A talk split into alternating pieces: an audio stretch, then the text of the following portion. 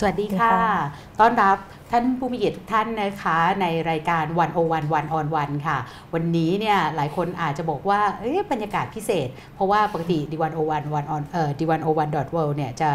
ให้ความสนใจกับเรื่องประเด็นการเมือง เศรษฐศาสตร์ การต่างประเทศนะคะนโยบายต่างๆ แต่ว่าวันนี้เนี่ยเราจะมาเปิดโลกพัฒนาการเด็กประถมวัยนะคะ ซึ่งวันนี้เราได้รับเกียรติจากครูเมย์เมริสายอดมนดบนะคะ ซึ่งครูเมย์เนี่ยเป็นนักจิตวิทยาเด็กและครอบครัว แล้วก็เป็นเจ้าของเพจตามใจนักจิตวิทยา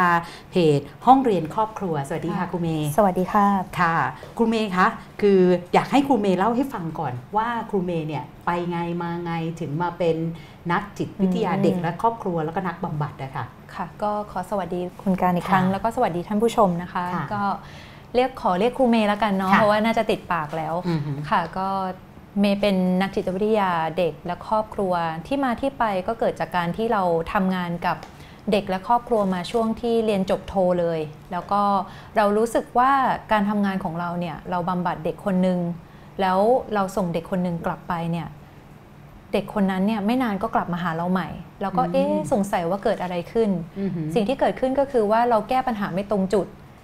เราควรจะแก้ปัญหาทั้งครอบครัวของเขา เพราะว่าอืมการที่เด็กคนหนึงจะเติบโตมาได้เนี่ยเขาต้องได้รับการเลี้ยงดูแบบไหน หรือว่าพ่อแม่หรือสภาพแวดล้อมเขาเป็นอย่างไร ก็เลยทำให้กลับมาทบทวนในเรื่องของการที่จะ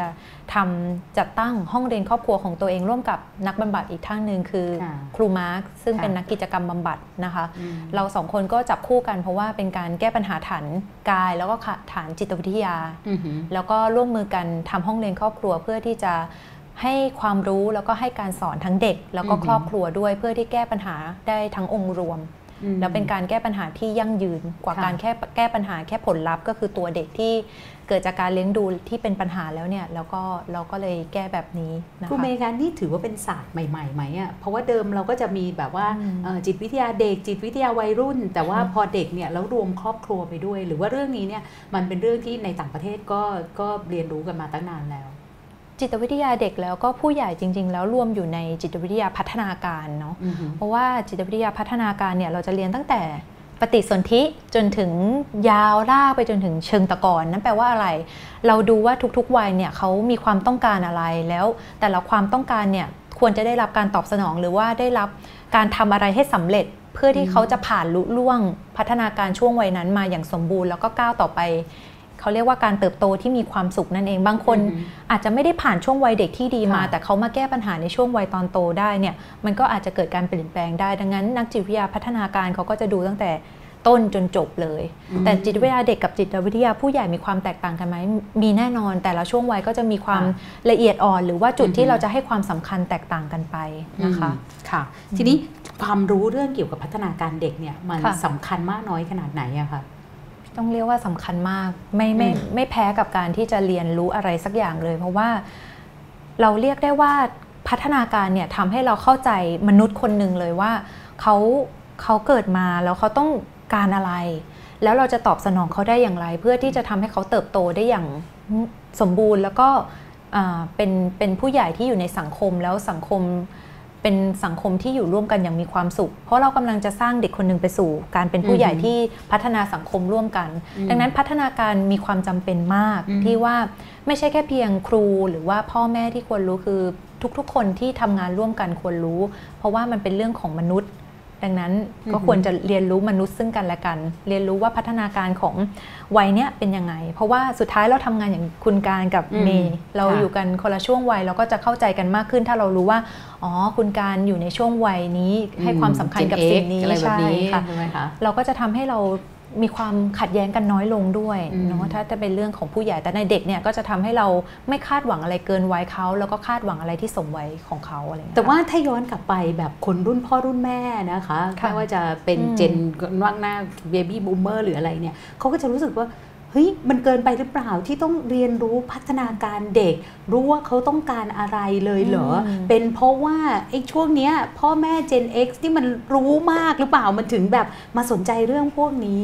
อืจริง ๆ มันมีที่มาที่ไปยังไงอะคะ ที่มาที่ไปในสมัยก่อนเนี่ยความรู้อาจจะเข้าถึงได้ยาก ปัจจุบันเนี้เรามีมือถือเราสามารถที่จะ Google Search อืมหรือว่าเข้าเพจคุณหมอ เราก็สามารถเข้าไปอ่านความรู้มากมายได้แล้ว ในสมัยก่อนเนี่ยคุณพ่อคุณแม่อาจจะต้องตรากตรำไปซื้อตำราแพทย์อือหือของฝรั่งมาอ่าน เพราะว่าจิตวิทยาต้องยอมรับว่าเข้ามาในเมืองไทยเนี่ย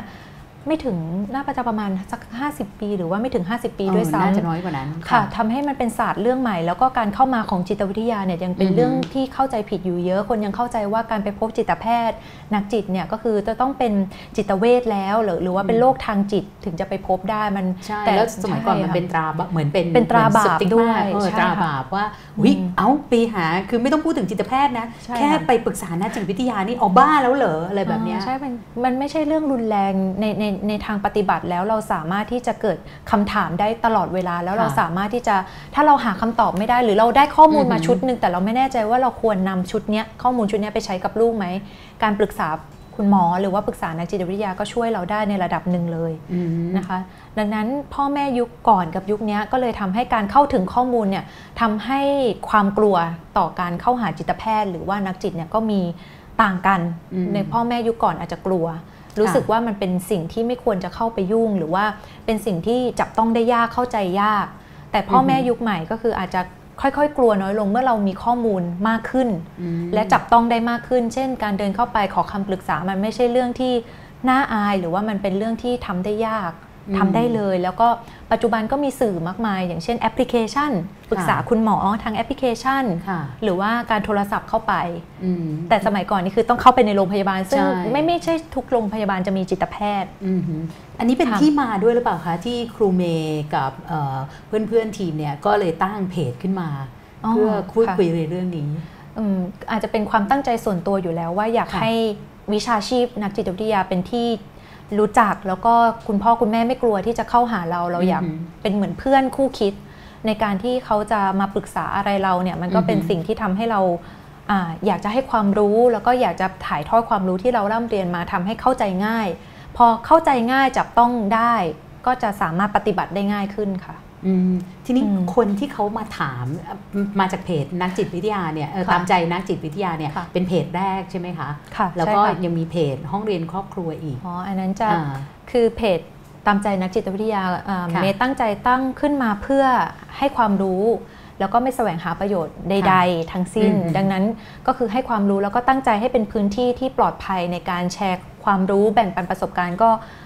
ยินดีที่คุณพ่อคุณแม่จะมาแบ่งปันเรื่องราวบางอย่างเนี่ย อย่างคุณเมย์ยังไม่ได้มีลูก คุณพ่อคุณแม่บางท่านมีลูกก็อืมนำประสบการณ์ตัวเองมาเล่า คุณพ่อคุณแม่บางท่านมาอ่านโอ้มันตรงกับลูกเราเลย เขาก็จะรู้สึกดีขึ้นเมื่ออ๋อมันเป็นแบบนี้แบบนี้เขาก็จะเข้าใจได้ง่ายขึ้น ก็เลยกลายเป็นว่าเพจเนี้ยไม่ใช่แค่เราให้ความรู้นะ คุณพ่ออือฮึคุณแม่ก็มาให้ความรู้คุณพ่อคุณแม่ด้วยกันอืมได้ด้วย มีคุณครูหรือบางครั้งก็มีวิชาชีพเดียวกันมาช่วยอืมก็เลยทำให้เป็นพื้นที่ที่ปลอดภัยที่จะช่วยกันอืมช่วยกัน อ่าทำให้เด็กคนหนึงเติบโตอย่างมีความสุขเลยทำให้ครอบครัวเลี้ยงเด็กคนหนึงอย่างมีความสุขด้วยค่ะ ประเด็นอะไรที่คุณพ่อคุณแม่มาถามมากอืมๆในเพจอะคะ ก็ถ้าถ้าจับต้องได้เยอะๆ ก็คือค่ะเป็นเรื่องของพฤติกรรมลูก อย่างเช่นว่าอือฮึลูกเอาแต่ใจ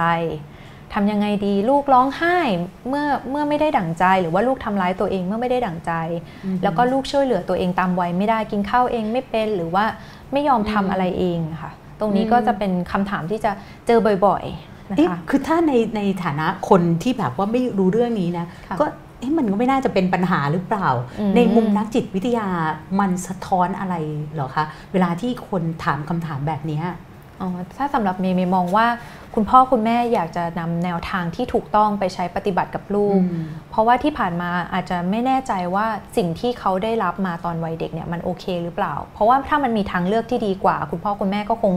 อยากทำสิ่งที่ดีที่สุดอืมให้ลูก เราก็เลยคิดว่าอ๋อเราเป็นทางเลือกหนึ่งให้เขานะ เราไม่ได้อืมบอกว่าสิ่งที่เราบอกเนี่ยดีที่สุดแต่เราจะอ้างอิงจากพัฒนาการเด็กแล้วก็วิธีวิธีการที่เราร่ำเรียนมา ดังนั้นคุณพ่อคุณแม่อาจจะไม่ได้ร่ำเรียนมาตรงนี้ เราก็ ถือว่าอือหือเราเป็นโอกาสดีที่เราได้แบ่งปันความรู้ตรงนี้ให้คุณพ่อคุณแม่ค่ะอืมสมมติอืมอะอย่างเมื่อกี้ครูเมย์บอกว่าถามว่าลูกร้องไห้ค่ะอะไรอย่างเงี้ยอืมคือเอ้าสำหรับคนทั่วไปก็จะว่าลูกร้องไห้ก็เป็นเรื่องปกติไม่ใช่เหรอค่ะแล้วอืมแบบไหนล่ะคะ ที่สมควรที่ เออ แบบเนี้ยควรมาถามมหรือว่าควรเริ่มสงสัยว่าอืม มันน่าจะมีหนทางแก้ไขหรือเปล่าหรืออะไรแบบเนี้ยค่ะอืมส่วนใหญ่แล้วมันจะเกิดจากการที่เราเขียนบทความบทความหนึ่งก่อน อาจจะจั่วหัวเป็นเรื่องอะไรแต่ส่วนใหญ่บทความจะเกิดจากคำถามคุณพ่อคุณแม่ที่ถามเข้ามาแล้วเราอยากตอบคำถาม เพื่อแบ่งปันให้คุณพ่อคุณแม่ท่านอื่นด้วยแล้วก็จะค่ะเขียนบทความอันนั้นอือฮึพอคุณพ่อคุณแม่อ่านบทความแล้วเอ๊ะมันตรงกับลูกเราหรือเปล่า พฤติกรรมแบบนี้เลยเหมือนที่ครูเมย์เขียนเลยเขาก็จะเข้ามาถามแล้ว ว่าเออทำตามนี้ได้เลยไหมหรือบางคนก็จะบอกว่าทำตามแล้วไม่ได้ผล ตรงเนี้ยเราก็อาจจะแนะนำเขาว่า ตรงเนี้ยถ้าคุณพ่อคุณแม่ทำตามหลักการแล้วมันไม่ได้ผลนะ ก็อยากให้คุณพ่อคุณแม่พาลูกเนี่ยไปพบผู้เชี่ยวชาญ เช่น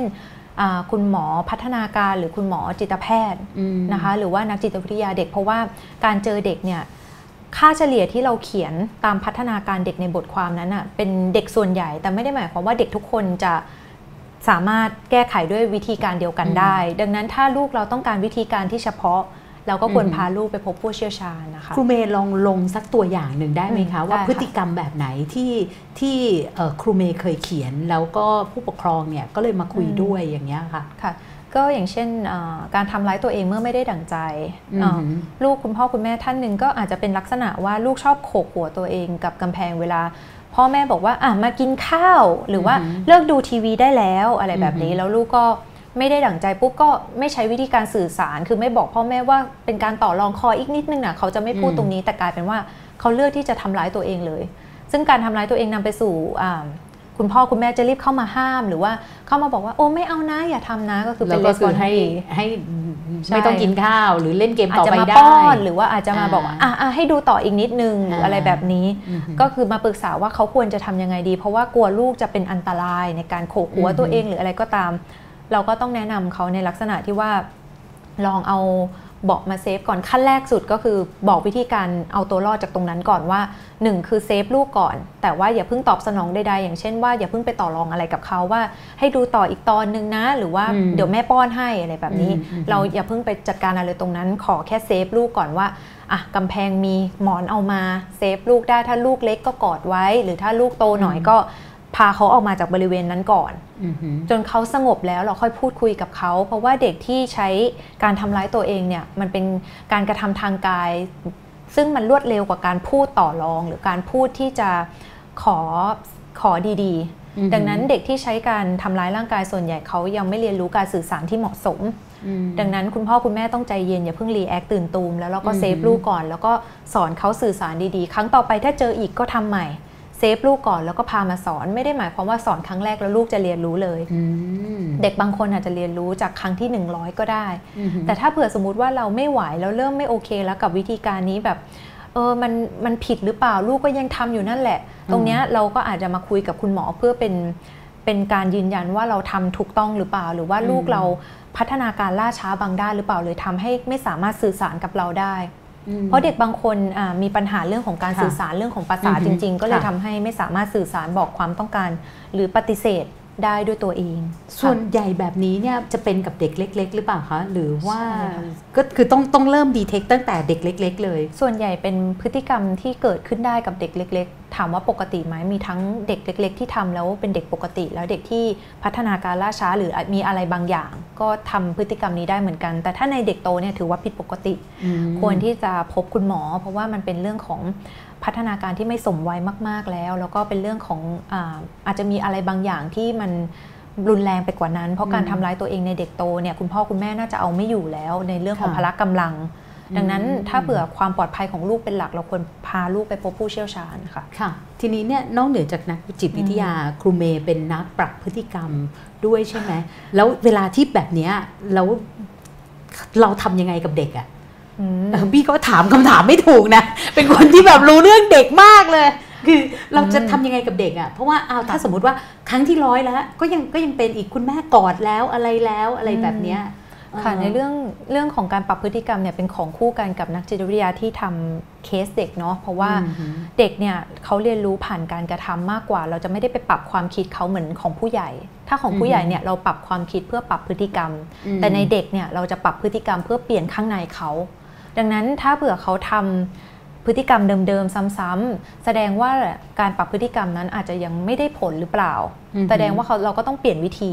แต่การเปลี่ยนวิธีถ้าสมมติว่าเราไม่รู้ว่าจะเปลี่ยนเป็นวิธีไหนเนี่ยเราจึงควรพบผู้เชี่ยวชาญเพื่อให้ผู้เชี่ยวชาญมาประเมิน ว่าพฤติกรรมอันนั้นเนี่ยมันเกิดจากอะไร เกิดจากการที่หนึ่งคือร่างกายของลูกพัฒมีพัฒนาการที่ล่าช้าหรือเปล่า หรือว่าสองเกิดจากการที่พ่อแม่ไม่ได้ทำในทิศทางเดียวกันก็มีผล เช่นยังไงคะคุณแม่ตอบสนองแบบที่คุณหมอสอน แต่ว่าคุณพ่อไปใช้วิอีกวิธีหนึ่งโอ้เช่นอะเป็นอันนี้แบบะเยอะเลยใช่นี่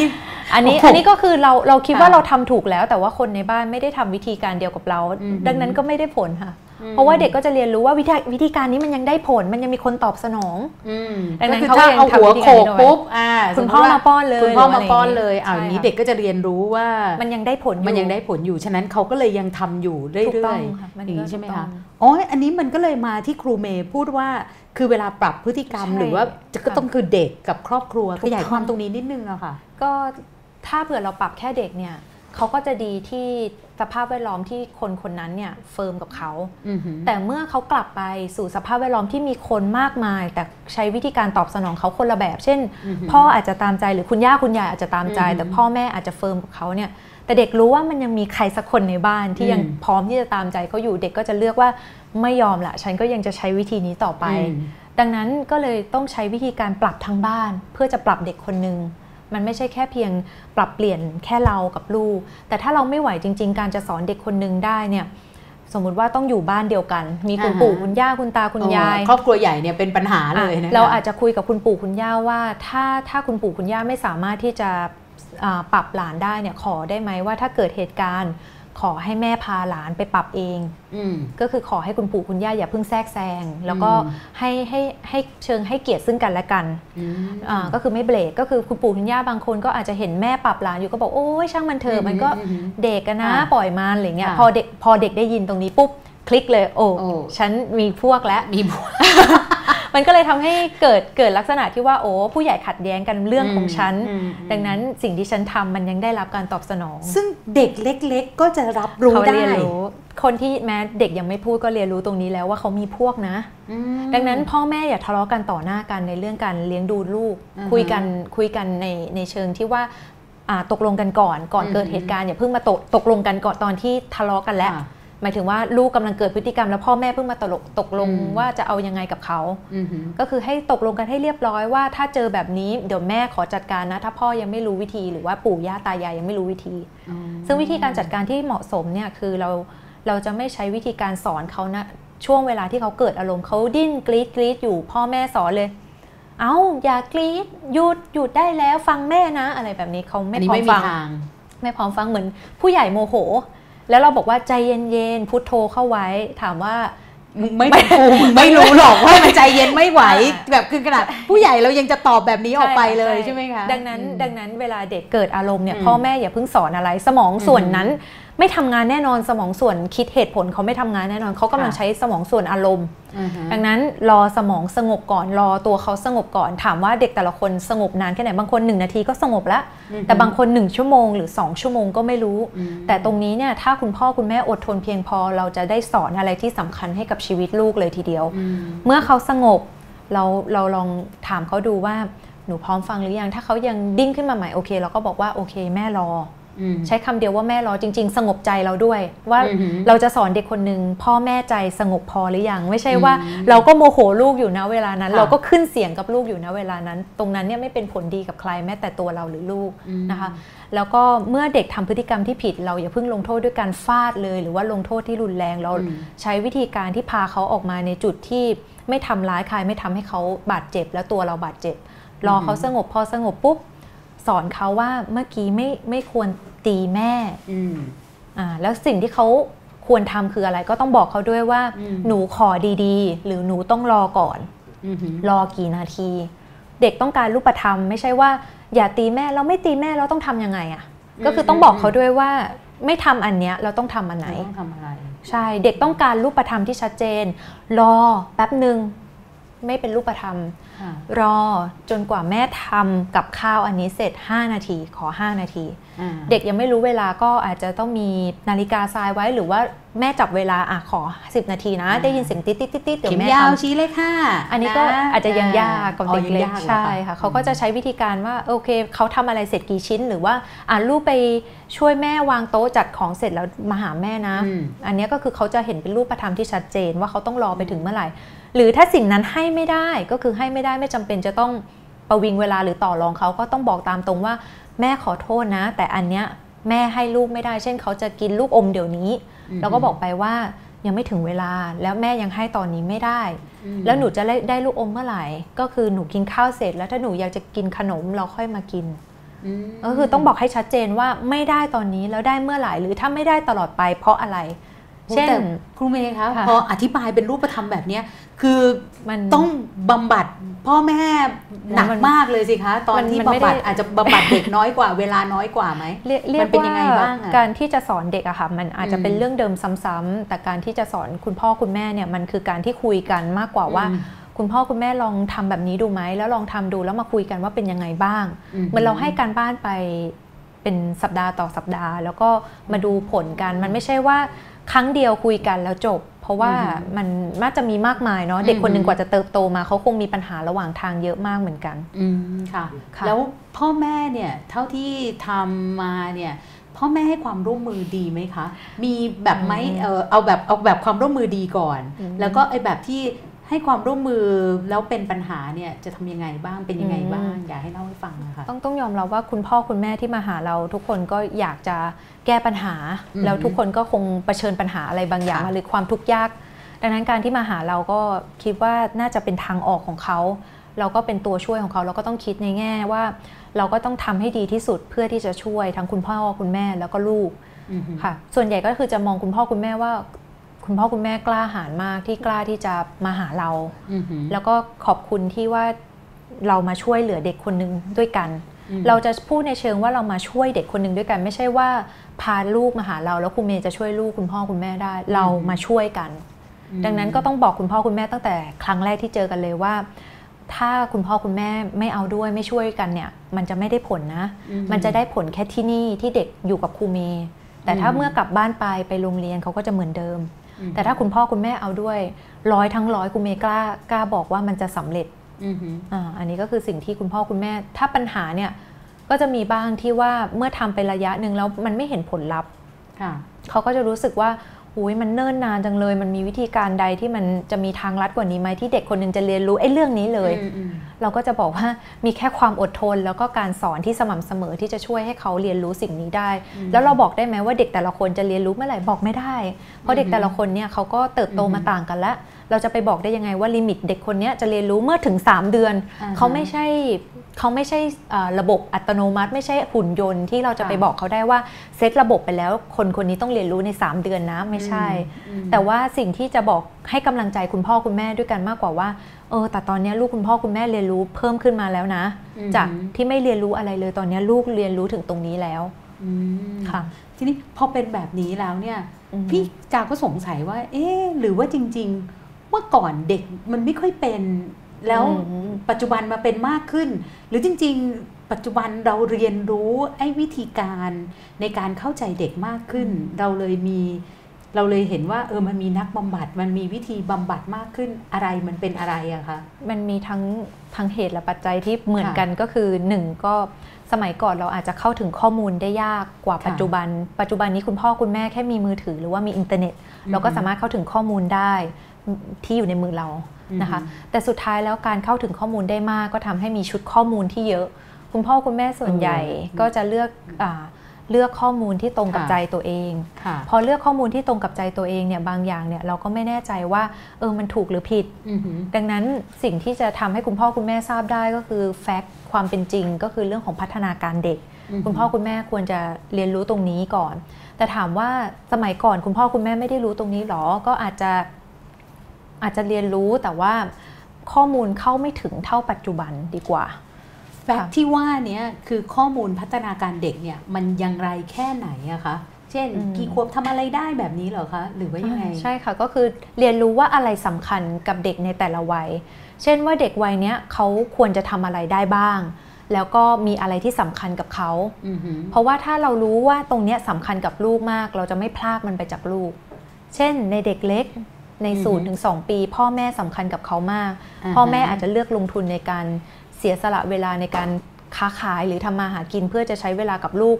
มากขึ้นหน่อย เพราะว่าอือฮึวัยนี้เขาต้องการพ่อแม่มาก พ่อแม่ต้องมีอยู่จริงค่ะค่ะ แต่พอลูกโตขึ้นมาหน่อย สิ่งที่สำคัญตามมาในเด็กวัย3ถึง4ปี เขาอาจจะต้องการสำรวจโลก ตรงนี้คุณพ่อคุณแม่อาจจะพาเขาไปที่สวนไหมหรือว่าอืม เราลงทุนในการพาเขาไปที่ต่างๆไหมหรือว่าให้เขาเรียนรู้แต่ในห้องสี่เหลี่ยม ตรงนี้ก็เป็นเรื่องของความรู้เรื่องพัฒนาการเด็กเลยว่าเด็กเรียนรู้ดีที่สุดเมื่อเขาทำอะไรในแต่ละช่วงวัยเขาใช้ร่างกายหรือเขาใช้หลักเหตุและผลอืมเด็กวัยไหนเรียนรู้เหตุและผลแล้ว หรือว่าเด็กวัยไหนที่ต้องเรียนรู้เรื่องของมารยาทหรือการเข้าสังคม อันเนี้ยมันเป็นเรื่องของพัฒนาการเด็กหมดเลย โอ้โหค่ะแต่พอครูเมย์พูดแบบนี้ไอ้การจะมีลูกสักคนนี่มันไม่ใช่เป็นเรื่องง่าย ๆ ที่นึกอยากจะอ่าพอแต่งงานกันแล้ว เราก็อืมควรมีทายาทเพื่อเป็นโซ่ทองคล้องใจค่ะแค่นี้มันไม่พอนี่มันต้องมีอะไรอะคะ จริงๆ แล้วการจะมีลูกสักคนหนึ่งเนี่ย ข้อที่หนึ่งก็คือเราต้องถามตัวเองให้ชัดเจนก่อนว่าเรามีเขาขึ้นมาเนี่ยเพื่อจะตอบสนองอะไรเราหรือเปล่าอือหือหรือว่าเรามีเขาขึ้นมาที่เพื่อที่ว่าเราอยากที่จะมีเขาจริงอือหือๆ พ่อแม่บางคนบอกว่าเรากำลังระหองระแหงกับสามีเราอยากมีลูก เพราะว่าเผื่อสามีจะกลับมาอะเผื่อเผื่อสามีจะกลับมา เพื่อจะหรืแก้ย่งปัญน้ยหาอะไรอย่างเงี้ยมีค่ะลูกเป็นเพื่อนเราเวลาอ่าสามีทิ้งไปอะไรแบบนี้ใช่ไหมคะอาจจะเป็นการคาดหวังก่อนที่จะมีเขาอีก ตรงเนี้ยเราใส่อืมความคาดหวังไปเต็มๆเลย กับเด็กคนหนึ่งเนี่ยซึ่งเขาเกิดขึ้นมาเราก็ไม่รู้เหมือนกันว่าเขาจะสามารถตอบสนองเราได้ไหมแล้วถ้าเขาตอบสนองเราไม่ได้ นั่นแปลว่าเราจะผิดหวังในตัวเขาตั้งแต่เกิดเลยเหรออือหือ ความคาดหวังนำมาซึ่งความผิดหวังแล้วก็ความสมหวัง ซึ่งเราก็ไม่มีทางรู้ แต่ตรงนี้เนี่ยเด็กเขารู้ไหมว่าเขาเกิดมาเพื่อที่จะเป็นความคาดหวังความขคาอดงหวังเราของพ่อของแม่เขาเกิดมาเพื่อที่จะอันนี้ย้ำเสมอว่าเขาเกิดมาเพื่อจะ ทำในสิ่งที่ตัวเองเกิดมาเพื่อจะทำเพื่อจะเป็นตัวเขาเอง ไม่ได้เพื่อจะเป็นใครหรือว่าอือฮึทำตามความปรารถนาของใครเนาะอืมฉะนั้นก็นี่ก็คือประเด็นหนึ่งแล้วที่เหลือล่ะคะ มีไหมคนที่คิดอยากจะมีลูกเนี่ยเขาควรมีความพร้อมอะไรบ้างอะความพร้อมก็คือคุณพ่อคุณแม่น่าจะมีความรู้ในเรื่องของชุดความรู้เรื่องของว่า การจะมีเด็กคนหนึ่งเนี่ยเราจะต้องเช็คเรื่องอะไรบ้างอ่าเรื่องสุขภาพเราไหมเรื่องความพร้อมในเรื่องอ่า เราเคยตรวจไหมว่าร่างกายของเราเนี่ยมีมีพันธุกรรมอะไรบางอย่างที่จะส่งต่อให้ลูกเราได้หรือเปล่าที่มันจะทำให้เด็กคนหนึ่งเกิดมาแล้วไม่อืมไม่ครบ 32 หรืออะไรค่ะก็ตาม ข้อที่ 2 คือเราพร้อมไหมพร้อมในที่นี้คือ เราไม่ได้มีสุขภาพจิตที่ย่ำแย่ เช่น พ่อแม่กำลังทะเลาะกันอยู่ หรือว่าค่ะกำลังสูญเสียอะไรบางอย่าง คือ พ่อแม่จะต้องพร้อมทั้งร่างกายและจิตใจ แล้วถึงจะมีใครสักคน แต่ถ้าเรื่องเศรษฐสถานะก็คือเรื่องของเงินทองเรื่องของปัจจัยเรื่องงานเนี่ยอือฮึอย่างน้อยๆ เราคิดว่าเด็กคนนึงอะเราต้องลงทุนเรื่องเวลาแน่ๆอือหือเราพร้อมไหมที่จะสละเวลาเพื่อเขาบ้าง แล้วก็รายได้บางส่วนจะต้องลดลงไป เราจะมีทางไหนที่เราจะจัดการตรงนี้ได้บ้าง เราก็ต้องคุยกับคู่ชีวิตเราให้ดีเนาะเพราะว่าอืมมันไม่ใช่ว่าเราอยากมีคนเดียวแล้วคู่ชีวิตเราไม่พร้อมมีเนี่ยบางทีมันก็มีปัญหาเหมือนกัน เวลาที่ถ้า เตรียมพร้อมเนี่ยเรารู้ละว่าที่พอครูเมย์อธิบายว่ามันต้องพร้อมอะไรบ้าง ซึ่งโอ้โหต้องเตรียมเยอะมากเลยนะคะ บอกไว้ก่อนเลยมันก็แต่ว่าถ้าพ่อแม่ที่ไม่พร้อมเนี่ยมันจะสะท้อนอะไรออกมาที่ตัวลูกบ้างอะคะพ่อแม่ที่ไม่พร้อมนี่ต้องมองได้หลายมุมอ่าไม่พร้อมอ่าเรื่องเวลาก็จะสะท้อนในเชิงว่าลูกลูกจะมองว่าพ่อแม่ไม่มีอยู่จริง ดังนั้นพ่อแม่จะสอนอะไรลูกเนี่ยแล้วลูกไม่ฟัง ลูกไม่โอ้ลูกไม่ไม่ติดพ่อแม่ลูกพร้อมที่จะฟังคนอื่น ฟังพี่เลี้ยงมากกว่ามหรือฟังปู่ย่าตายายมากกว่าเนี่ยเราก็ต้องทำใจในเชิงว่า ลูกไม่ติดเราเพราะเราไม่มีเวลาให้ลูกนะอืมแล้วก็ที่สำคัญคือแล้วลูเมื่กอกี้อาจครูจะเมย์พูดว่าพ่อแม่ไม่มีอยู่จริง แต่ว่าค่ะตอนพูดว่าไอ้พัฒนาการเด็กเนี่ยศูนย์ถึงสองปีเนี่ยพ่อแม่ต้องมีอยู่จริงค่ะใช่ไหมใช่ค่ะ ซึ่งตรงนี้มันจะมันจะมากระทบอะไรกับตัวพัฒนาการโอ้ไหมมันเวลามันที่มันพ่อกระแม่ทบไม่มีอยู่จริงเนี่ยมันกระทบไปทุกขั้นบันไดเลย นับจากนี้เลยเหรอ ใช่ค่ะโอ้โหเอ่อ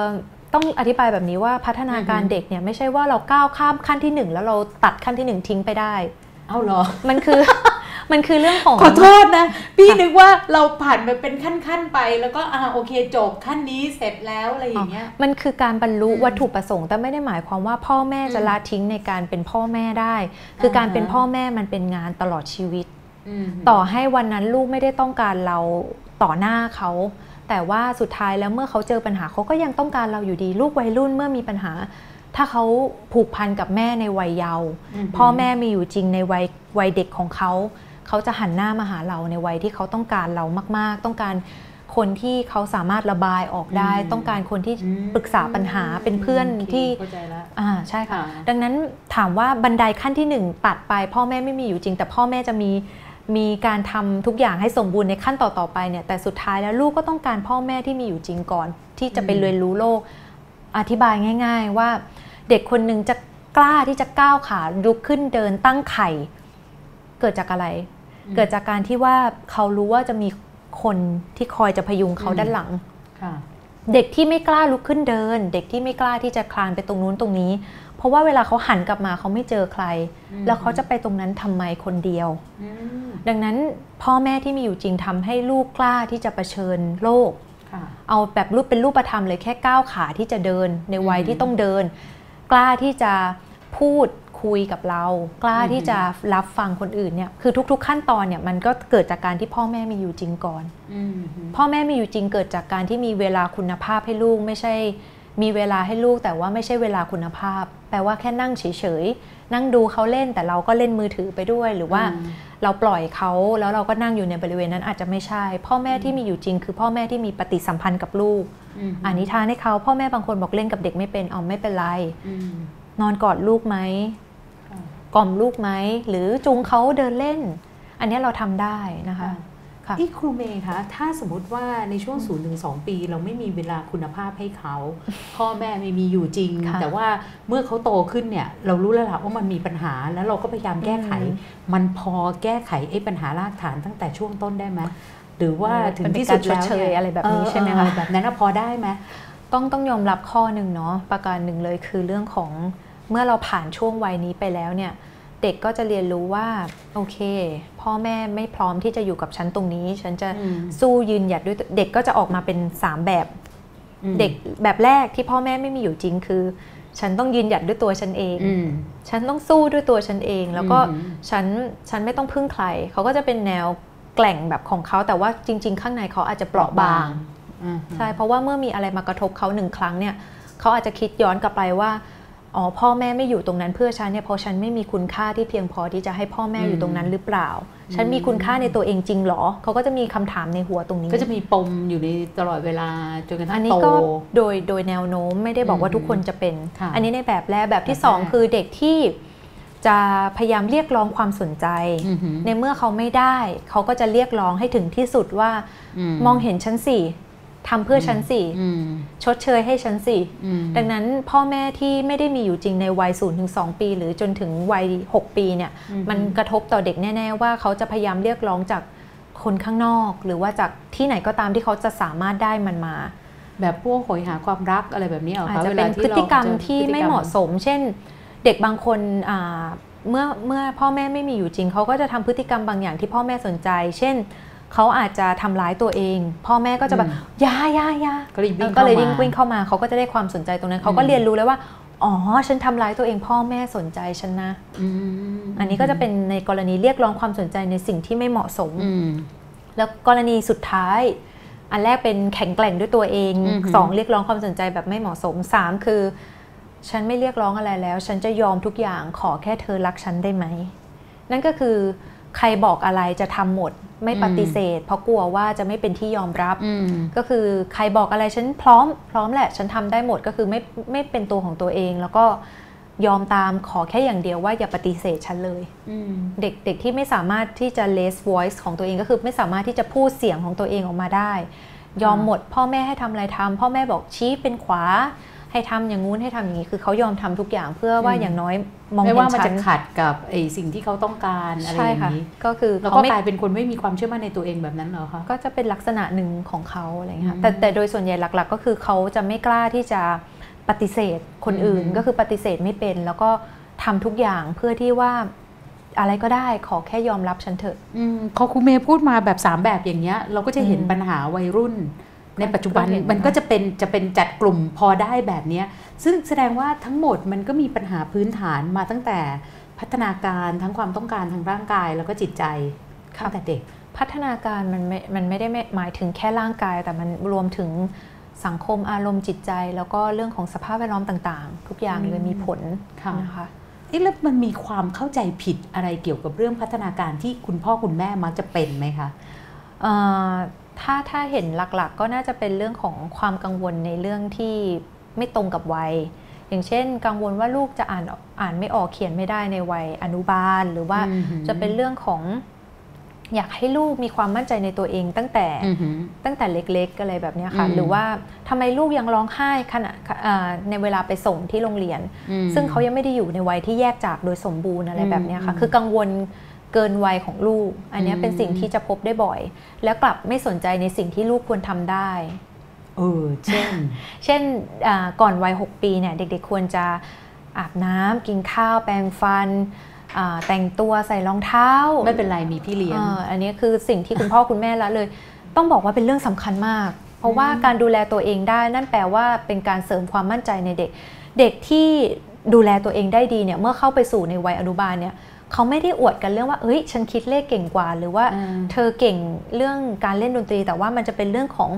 ฉันช่วยเหลือตัวเองได้ดีผูกฉันเชือกรองทำได้เท้าได้อะไรเงี้ยฉันพี่เข้าเคยเห็นเด็กใช่อวดกันใช่น่ารักดี ใช่ค่ะอ่าจะเป็นแบบนั้น ฉันแต่งตัวได้ หรือว่าเด็กบางคนที่ไม่สามารถกินข้าวด้วยช้อนส้อมได้เนี่ยอืมกลายเป็นว่าทุกคนเพ่งเล็งอืมเขาอืมเอ้าทำไมเธอไม่ใช้ช้อนส้อมล่ะทำไมเธอใช้มือออืมเพื่อนก็จะถามแล้วเธอโซกระปรกมากเลยทำไมเธอไม่เช็ดขี้มูก คือการดูแลสุขลักษณะเนี่ยเป็นเรื่องที่เบสิกมาก จะมีเด็กคนหนึ่งในวัยของเราเนี่ยมีเพื่อนคนหนึ่งแน่ ๆ ที่ว่าเขาดูแลตัวเองไม่ค่อยดีแล้วเราจะแบบโหอีนี่ทำไมไม่อืมไม่เข้าห้องอืมน้ำไม่กดน้ำหรือว่าทำไมถึงเช็ดก้นไม่เป็น หรือทำไมมีคราบน้ำลายอะไรแบบเนี้ยอืมดังนั้นก็คือความมั่นใจในตัวเองของเด็กเกิดจากการดูแลตัวเองได้ ช่วยเหลือตัวเองเป็นอืมแล้วถึงจะเป็นการ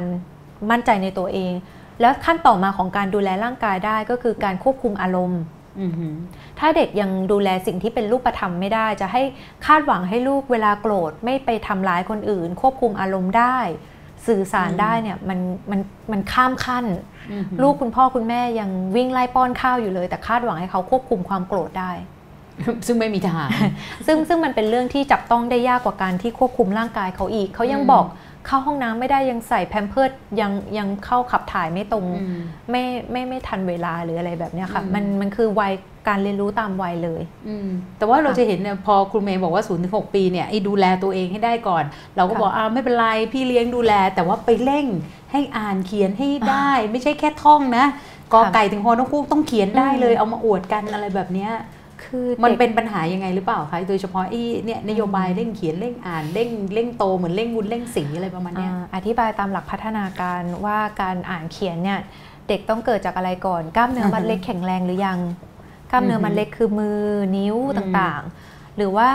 การที่เขาสามารถทรงท่าในการนั่งเขียนได้ระยะเวลายาวนานเนี่ยแปลว่าอะไร แปลว่าแกนกลางลำตัวและขาเขาแข็งแรงหรือยังอืมแต่เรากลับไปบังคับให้เขานั่ง แล้วก็นั่งเขียนบนโต๊ะก่อนที่ สิ่งเหล่านี้จะแข็งแรงอีกอืมดังนั้นเด็กอาจจะเขียนผิดท่าจับจับดินสอผิดแบบอืมนำไปสู่อะไรบ้าง ความเมื่อยอืมความความล้าแล้วก็สมาธิที่เด็กยังไม่พร้อมอืมในเด็กวัยปฐมวัยอะค่ะ สมาธิเขายังไม่เกินครึ่งชั่วโมงเลยอืม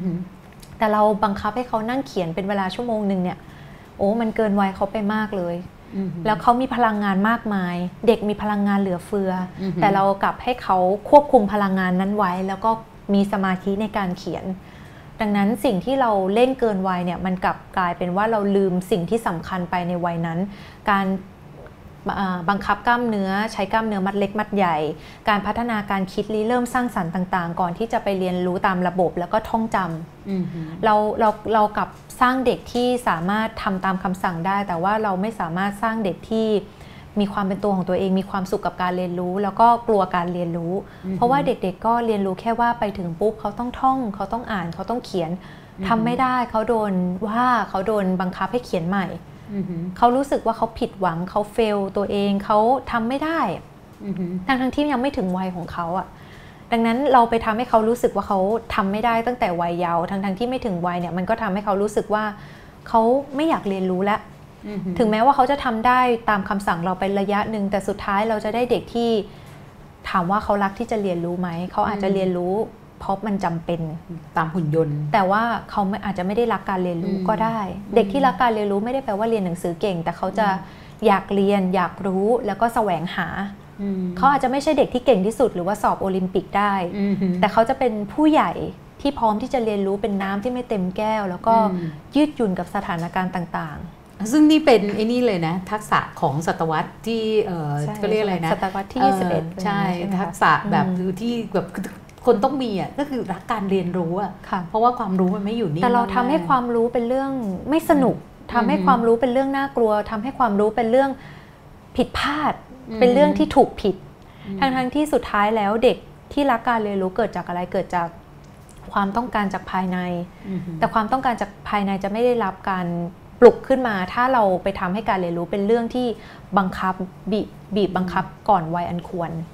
แล้วจริง ๆ เด็กเล็กเนี่ยค่ะเราควรชวนเขาทำอะไรอะคะเด็กเล็กถ้าใน0ูนย์ถึงหปีค่ะสิ่งที่เราสามารถสอนเขาได้ก็คือเรื่องของ 1. การช่วยเหลือตัวเอง 2. ค่ะคือการเล่น มองว่าการเล่นเนี่ยเป็นเรื่องไร้สาระแต่จริง ๆ การเล่นเนี่ยเป็นเป็นจุดประกายหลาย ๆ อย่างในชีวิตของคนคนหนึ่งเลย ต้องยอมรับว่า เด็กเรียนรู้ได้ดีผ่านการเล่นอืมเคยสอนเด็กอะเป็นเรื่องของเป็นเรื่องของการเรียนรู้เรื่องสี มีวิธีการสอนแรกคือเป็นแฟลชการ์ดเป็นการ์ดอะเด็กอือหือสีเหลือง สีเขียวสีอะไรอืมเด็กก็ท่องสีเหลือง สีเขียวสีอะไร แต่วิธีการสอนที่สองคุณครูบอกว่า วันนี้เราจะมาเรียนรู้เรื่องสีกัน เราจะไปออกไปข้างนอก แล้วไปหากันซิว่า อันไหนนะที่ตรงกับสีเขียวบ้างสีเขียวเป็นแบบนี้อะเด็ก ๆ ดูนะอะเด็กอืมๆลองเดินหาดูซิว่า ในส่วนของเราอันไหนเป็นสีเขียวบ้างค่ะโอ้ตื่นตาตื่นใจเออเลตื่ยนตาตื่นใจแล้วก็จะเฮ้ยมันมีมากกว่าหนึ่งอ่าคือการเรียนรู้ที่ดีมันต้องไม่ใช่แค่คำตอบแค่กอไก่หรือขอไข่หรือว่าอืมสีเขียวมันต้องเป็นแผ่นแบบแผ่นนี้เท่านั้นอืมแต่มันคือการที่สามารถต่อยอดไปสู่สิ่งอื่นอืมๆที่จับต้องได้เด็กปฐมวัยเรียนรู้ได้ดีผ่านการเล่นผ่านการจับต้องของจริงอืม เขายังไม่ได้เรียนรู้ในเชิงนามธรรม อย่างเช่นว่า1บวก1เท่ากับ 2 หรือว่าอันนี้เป็นตัวพยัญชนะแบบนี้นะอืมแต่เขาเรียนรู้ผ่านการอ๋อมันมีเรื่องราวแบบนี้อะอืมมันก็เลยจะทำให้เขาจดจำมันได้มากขึ้น หรือว่าเขาได้สัมผัสมันแล้วว่า สีเขียวอ๋อใบไม้ใบนี้สีเขียวอุ้ยสีเขียวมีใบไม้หลายแบบเลย ใบนี้ก็สีเขียวอันนี้ก็เรียกว่าสีเขียวเอ้ยทำไมมันเรียกสีเขียวเหมือนกันเลยอะเขียวเป็นสิบเฉดเลยคิวไม่ในสิบสวนเชนเลยแต่มันก็เรียกสีเขียวเหมือนกันแต่เด็กอืที่มเรียนรู้จากแฟลชการ์ดเนี่ยเขาก็จะรู้แค่ว่า สีเขียวคือต้องเป็นสีโทนนี้อืมแต่เด็กที่เรียนรู้สีเขียวจากการไปสัมผัสข้างนอกเขาจะเรียนรู้ แล้วก็แผ่ขยายความรู้ไปสู่สีเขียวที่เป็นเขียวอย่างอื่นด้วยอืมโอ้โห แค่ฟังตรงนี้อันนี้นี่ก็คุณเป็นพ่อคุณแม่ตัวไปอย่างเล่นกับลูกได้แล้วนะคะชวนดูนู่นดูนี่ ทีนี้ถ้าวัยที่ถัดออกมาแล้วคะจะถัดจาก0ูนย์ถึงหปีก็เป็น 6 ถึงเท่าไหร่อะคะที่เราจะชวนเขาทำอะไรบ้าง เพราะตอนนั้นเขาน่าจะค่ะเริ่มเขียนเริ่มเรียนแล้วใช่ไหมคะเอ่อถ้าถ้าอย่างนั้นเมย์ขออนุญาต ให้ความรู้ในเรื่องค่ะของทฤษฎีหนึ่งที่ได้มันสำคัญมากเลยก็คือ เป็นนักจิตวิทยาชาวฝรั่งเศสเรียกว่าท่านชื่อว่าชองเพียเจเนาะค่ะคิดอ่าทฤษฎีหนึ่งที่เกี่ยวกับเรื่องของ cognitive การเรียนรู้อืมของเด็ก ข้อที่หนึ่งก็คือขั้นที่หนึ่ง stage หนึ่งก็คือเป็น stage ที่เด็กเรียนรู้ได้ดีผ่านการที่อือหือประสบการณ์ ก็คือประสบการณ์ณ์ตรงของเขาใช่ไหมคะคือศูนย์ถึงสองปีเนี่ยค่ะมันค่ะจะเป็นเรื่องของการรับรู้แสงสีเสียงอือหือ sense ทั้งห้าอือหือ กลิ่น รับรสอืมสัมผัส แล้วก็เรื่องการได้ยิน แล้วก็ร่างกายเคลื่อนไหวอืมเขาเรียนรู้ผ่านการเคลื่อนไหวในค่ะศูนย์ถึงสองปี ถ้าอือฮึเรากักเขาไว้อยู่ในห้องสี่เหลี่ยม นั่นไม่ตรงกับพัฒนาการของวัยนี้ที่เรียนรู้แล้วอือหือดังนั้นเขาเรียนรู้ว่าพื้นแข็งจากการกระทืบมัน เขาเรียนรู้ว่าสำลีนิ่มจากการสัมผัสมัน แต่เขาคงไม่เรียนรู้จากแฟลชการ์ดแน่นอน หรือจากหนังสืออฮึที่เขามองแน่นอนอืมค่ะ ดังนั้นเด็กวัยวัยศูนย์ถึงสองปีเนี่ยก็คือต้องเรียนรู้ผ่านการสัมผัส แล้วก็เซนส์ทั้งห้าอือฮึภาษาทั้งห้านะคะอือหือขั้นต่อมาคือวัย2ถึง4ปีเนี่ยจะเป็นเรื่องของการเรียนรู้ผ่าน symbolic symbolic คือสัญลักษณ์อือหืออย่างเช่นว่าอืมเขาก็จะค่อยๆเรียนรู้แล้วว่า อ๋อ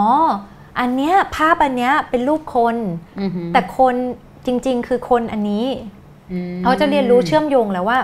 สัญลักษณ์ภาพคนก็คือคนเขาเริ่มวาดรูปได้แล้วว่าอืมหนูวาดแอปเปิลนะแม่ แต่ว่าอือหือภาพแอปเปิลเขาอาจจะไม่ได้เหมือนแอปเปิล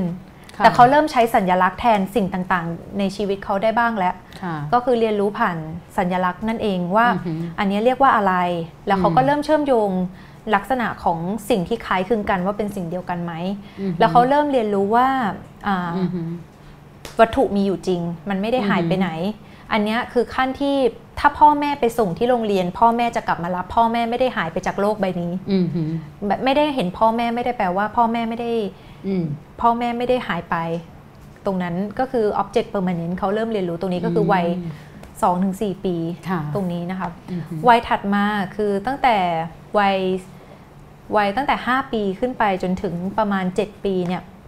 เขาจะเริ่มเรียนรู้ผ่านการที่เข้าใจหลักหลักอ่าเหตุและผลบ้างแล้ว แต่ว่ามันไม่ใช่เรื่องของนามธรรมขนาดนั้น เป็นลักษณะที่ว่าเช่น ถ้าฉันถ้าฉันกดปุ่มอันเนี้ยแล้วไฟจะเปิด เพราะว่าฉันกดปุ่ม ไม่ใช่ไฟมันเปิดขึ้นมาเองแบบมหัศจรรย์อะไรขนาดนั้น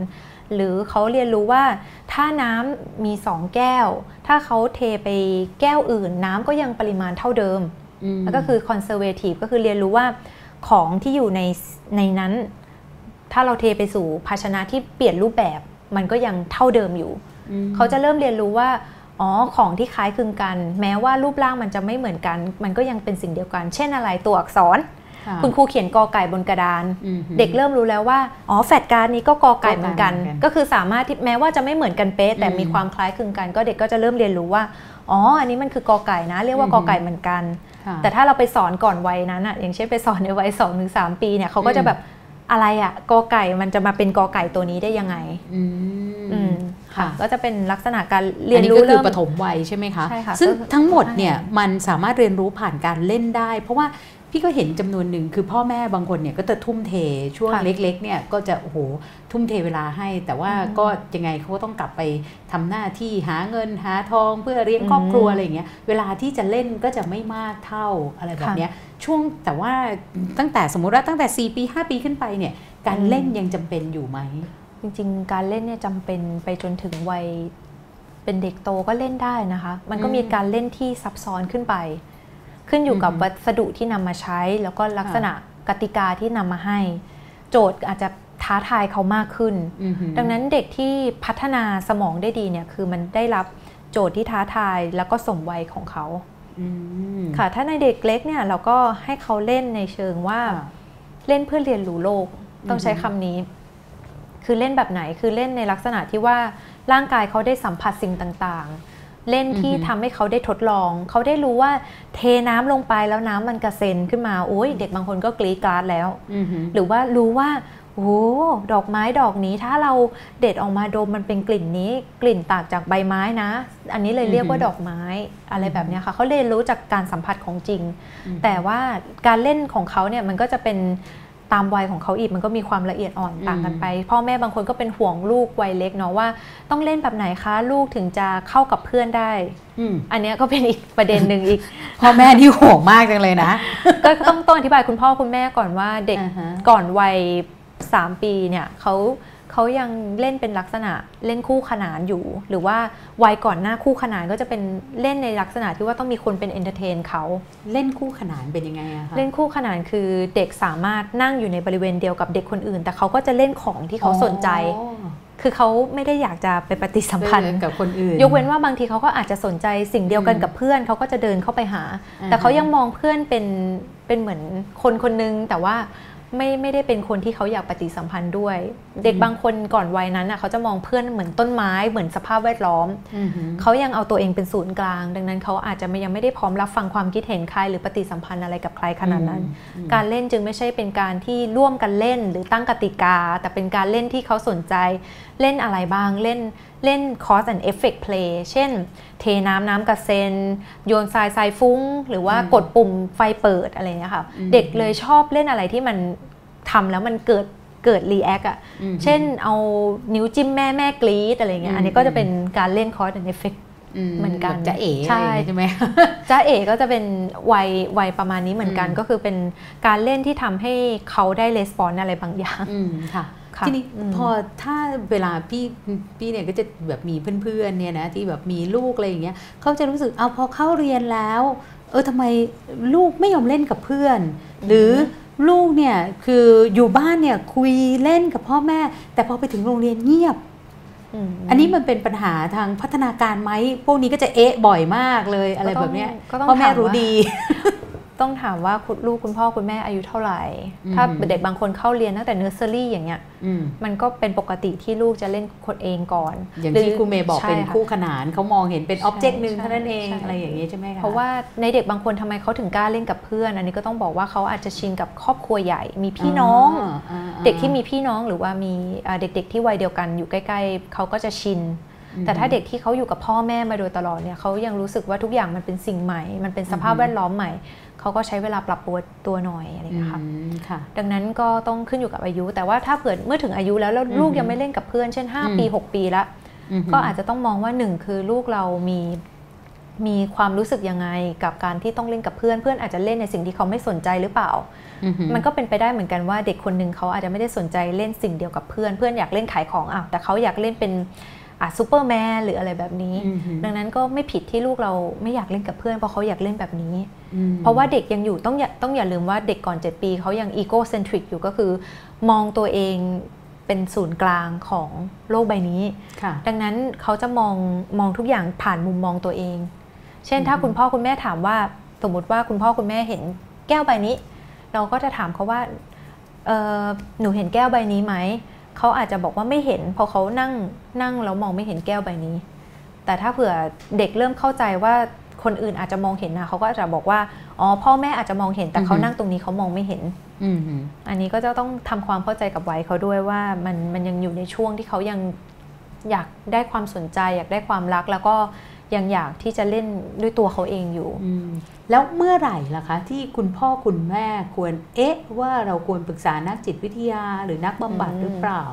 ก็มีหลาย ๆ ประเด็นนะคะเออลอหนึ่งหนึ่งคือเป็นเหมือนไกด์นิดค่ะข้อแรกคือคุณพ่อคุณแม่ก็ต้องทราบพัฒนาการเด็กโดยเบื้องต้นก่อน เพื่อๆที่แบจะบที่ได้เมื่อกี้ครูเมย์เล่าให้ฟังว่าใช่ไหมคะว่าเราจะดีเทคลูกแล้วเนี่ยดีเทคแปลว่าตรวจจับว่าเอ๊ะมีอะไรที่มัน น่าสงสัยหรือเปล่า หรือว่ามีอะไรที่เขาผิดไปจากวัยของเขาที่ควรจะเป็น พอเราเอ๊ะตรงนี้ปุ๊บเราก็โอเค สามารถไปพบคุณหมอได้ว่าลูกยังไม่สามารถพูดได้เมื่อถึงวัยแล้วยังพูดไม่ได้เลยต้องทำยังไงดี หรือว่าลูกไม่สามารถที่จะเข้าใจคำสั่งอย่างง่าย แบบอย่างให้ไปหยิบช้อนซ่อมมาก็ไม่เข้าใจอะไรแบบเนี้ยอืมอืมเราก็สามารถที่จะไปปรึกษาคุณหมอได้แล้วข้อที่ 2 ก็คือ เด็กบางคนพัฒนาการสมวัยแต่มีพฤติกรรมบางอย่างที่ขัดขวาง ขัดขวางชีวิตประจำวันของเขา เช่น เขาไม่ยอมอาบน้ำไม่ยอมแปรงฟันลงไปกรีดลงไปร้องอืมแล้วก็ต้องเป็นความยากลำบากของเราทุกวันที่จะต้องจัดการหรือต่อกรกับเขาอืมมันก็ทำให้พ่อแม่อาจจะเครียดได้ แล้วก็ลูกก็เครียดด้วย เราไม่รู้วิธีการที่จะจัดการกับเขาเนี่ยเราก็สามารถปรึกษาได้เหมือนกัน ไม่จำเป็นต้องมีโรคภัยอะไรในตัวลูก หรือว่าลูกพัฒนาการล่าช้า แค่เพียงว่ามีพฤติกรรมที่ทำให้เรากับลูกไม่สามารถใช้ชีวิตร่วมกันได้อย่างมีความสุขก็สามารถ ปรึกษาได้นะคะค่ะครูเมย์คะคือรู้สึกว่ามีลูกปัจจุบันเนี้ยมันต้องอาศัยความพร้อมของพ่อแม่มากเลย ทีนี้เนี่ยบรรดาน้องในทีมดีวันโอวันเนี่ยเขาก็เลยถามว่าเอ๊ะแบบนี้ไม่มีลูกเลยดีไหม น่าจะน่าจะเป็นหนทางที่ดีกว่าหรือเปล่าย่ต้องต้องอย่าพูดอย่างนั้นเลยโอ้อย่าใช้ใช้คำว่าการมีลูกเนี่ยมันนอกจากความพร้อมแล้วเนี่ยมันต้องใช้เขาเรียกว่าความรักและความกล้าหาญของพ่อแม่อืมว่าอืม เราอยากจะมีลูกคนหนึ่งไม่ได้เพื่อมาตอบสนองเรา แต่เพื่อที่จะสร้างคนคนหนึ่งไปสู่สังคมให้เขาเติบโตอย่างอืมที่เขาอยากจะเป็น แล้วเราอยากเลี้ยงคนคนหนึ่งให้เขาเติบโตอย่างดี แล้วไม่ทำให้ใครเดือดร้อนมอันนี้ก็คือโอเคนะคะ ที่จะพร้อมที่จะเป็นพ่อแม่ไหมแล้วก็เป็นหลักก่อนหน้านี้ที่บอกไปว่าสุขภาพร่างกายจิตใจเราพร้อมไหม คนรอบข้างเราพร้อมไหมไม่ใช่ว่าแม่อยากมีคุณพ่อยังไม่พร้อมหรืออะไรแบบนี้เราก็ต้องตกลงกันให้เรียบร้อยค่ะอย่ามีลูกเพื่อแก้ปัญหาอือฮึอะไร อย่ามีลูกเพื่อมาตอบสนองความคาดหวังหรือความฝันของใครอืมเรามีลูกเพื่อที่จะให้เขาเป็นมนุษย์ที่สมบูรณ์ในแบบของเขาสมบูรณ์ไม่ได้แปลว่าเพอร์เฟกไม่ได้แปลว่าต้องดีพร้อม แต่แปลว่าอืมเขามีความสุขในชีวิต เขาสามารถที่จะเติบโตด้วยตัวเอง แล้วก็ สามารถทำในสิ่งที่เขาต้องการทำแล้วไม่ทำให้ใครเดือดร้อนได้อืมครูเมย์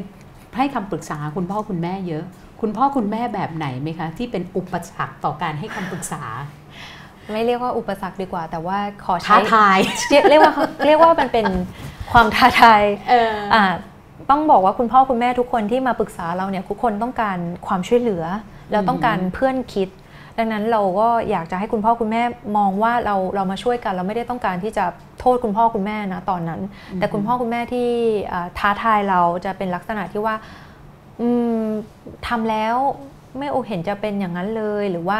เราเราคุยกันแล้วว่าเออเราไม่สามารถให้คำปรึกษาตรงนี้ได้อยากให้คุณพ่อคุณแม่ไปพบ ผู้เชี่ยวชาญเพิ่มเติมก็จะไม่ต้องการ เพราะว่าอยากจะได้คำตอบเดี๋ยวนี้ พ่อแม่ที่อยากได้คำตอบเดี๋ยวนี้ต้องการทางลัดต้องการผลลัพธ์ตรงนี้เนี่ยเราอาจจะ เป็นสิ่งที่เราต้องบอกว่ามันไม่มีอะไรที่เป็นทางลัดในการเลี้ยงเด็กคนหนึ่งมันต้องทำแล้วก็มันจะต้องลองในสิ่งที่เราคิดว่ามันน่าจะเหมาะสมกับวัยของลูกนะคะ และที่สำคัญคือพ่อแม่ที่เราต้องมองอย่างนี้ก่อนว่า คุณพ่อคุณแม่ทุกคนก็มีค่านิยมในการใช้ชีวิต หรือวิถีชีวิตที่แตกต่างกัน บางคนมองว่ามันไม่เป็นปัญหาแต่ทั้งทั้งที่มันเป็นปัญหาเนี่ยตรงนี้เนี่ยคุณพ่อคุณแม่อาจจะต้องปรับ หลาย ๆ อย่างเพื่อจะมองใหม่ว่าตอนนี้ลูกกำลังทำให้คนอื่นเดือดร้อนนะ หรือว่าทำให้คุณพ่อคุณแม่เองเนี่ยเดือดร้อน เราก็ต้องมาปรับตรงนี้กันแบบนี้ยังนึกภาพไม่ออกอะไรอะคะที่คุณพ่อคุณแม่มองว่าไม่ได้เป็นปัญหา แต่จริง ๆ แล้วมันเป็นปัญหาเช่นว่าลูกไม่ค่อยมีความมั่นใจในตัวเองเลยค่ะ แต่พอเราถอนถามย้อนกลับไป พบว่าลูกยังลูกสมมติลูกวัยหกขวบแล้ว แต่ยังกินข้าวเองไม่เป็น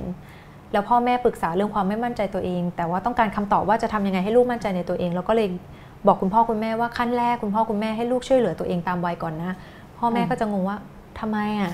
เราเราถามเรื่องความไม่มั่นใจความมั่นใจในตัวเองของลูกแล้วทำไมเราจะต้องไปให้เขาช่วยเหลือตัวเองด้วย คือต้องบอกอย่างนี้ว่าทุกปัญหาที่เป็นยิบย่อย เกิดจากแกนหลัก ก็คือปัญหาแกนหลักก็คือลูกไม่ช่วยเหลือตัวเองตามวัยลูก ลูกไม่มีวินัย พ่อแม่ไม่มีเวลาคุณภาพให้ลูก ทุกอย่างมันจะย้อนกลับไปที่ต้นตอตรงนี้เกือบหมด แต่ว่าพอเราให้ทำตรงนี้ให้คุณพ่อคุณแม่มีเวลาให้ลูกนะ แล้วก็พอมีเวลาแล้วเนี่ยเขาจะเริ่มวางใจในตัวเราเราจะสอนเขาได้มากขึ้น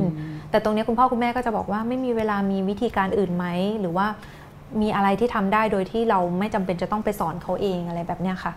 เราก็จะบอกว่ามันก็ต้องเลือกเอาเนาะว่าหนึ่งคือจะมีเวลาให้เขาแล้วสอนเขาด้วยตัวเองหรือสองคุณพ่อจะคุณแม่จะลองสอนเขาเลยตอนนี้ก็ได้โดยที่เรายังไม่มีเวลาให้เขาแต่ก็ร้อยทั้งร้อยเขาอาจจะไม่ฟัง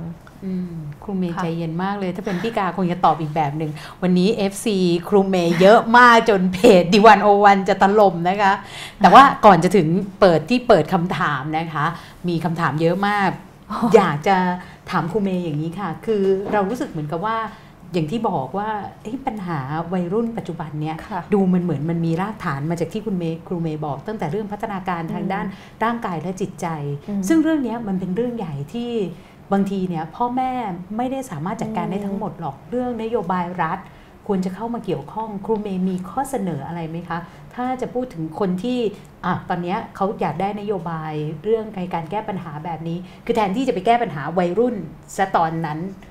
แต่ว่าถ้าเริ่มจากรากฐานเนี่ยมีอะไรได้บ้าง มีประสบการณ์จากที่อื่นๆไหมจริงๆแล้วสนับสนุนให้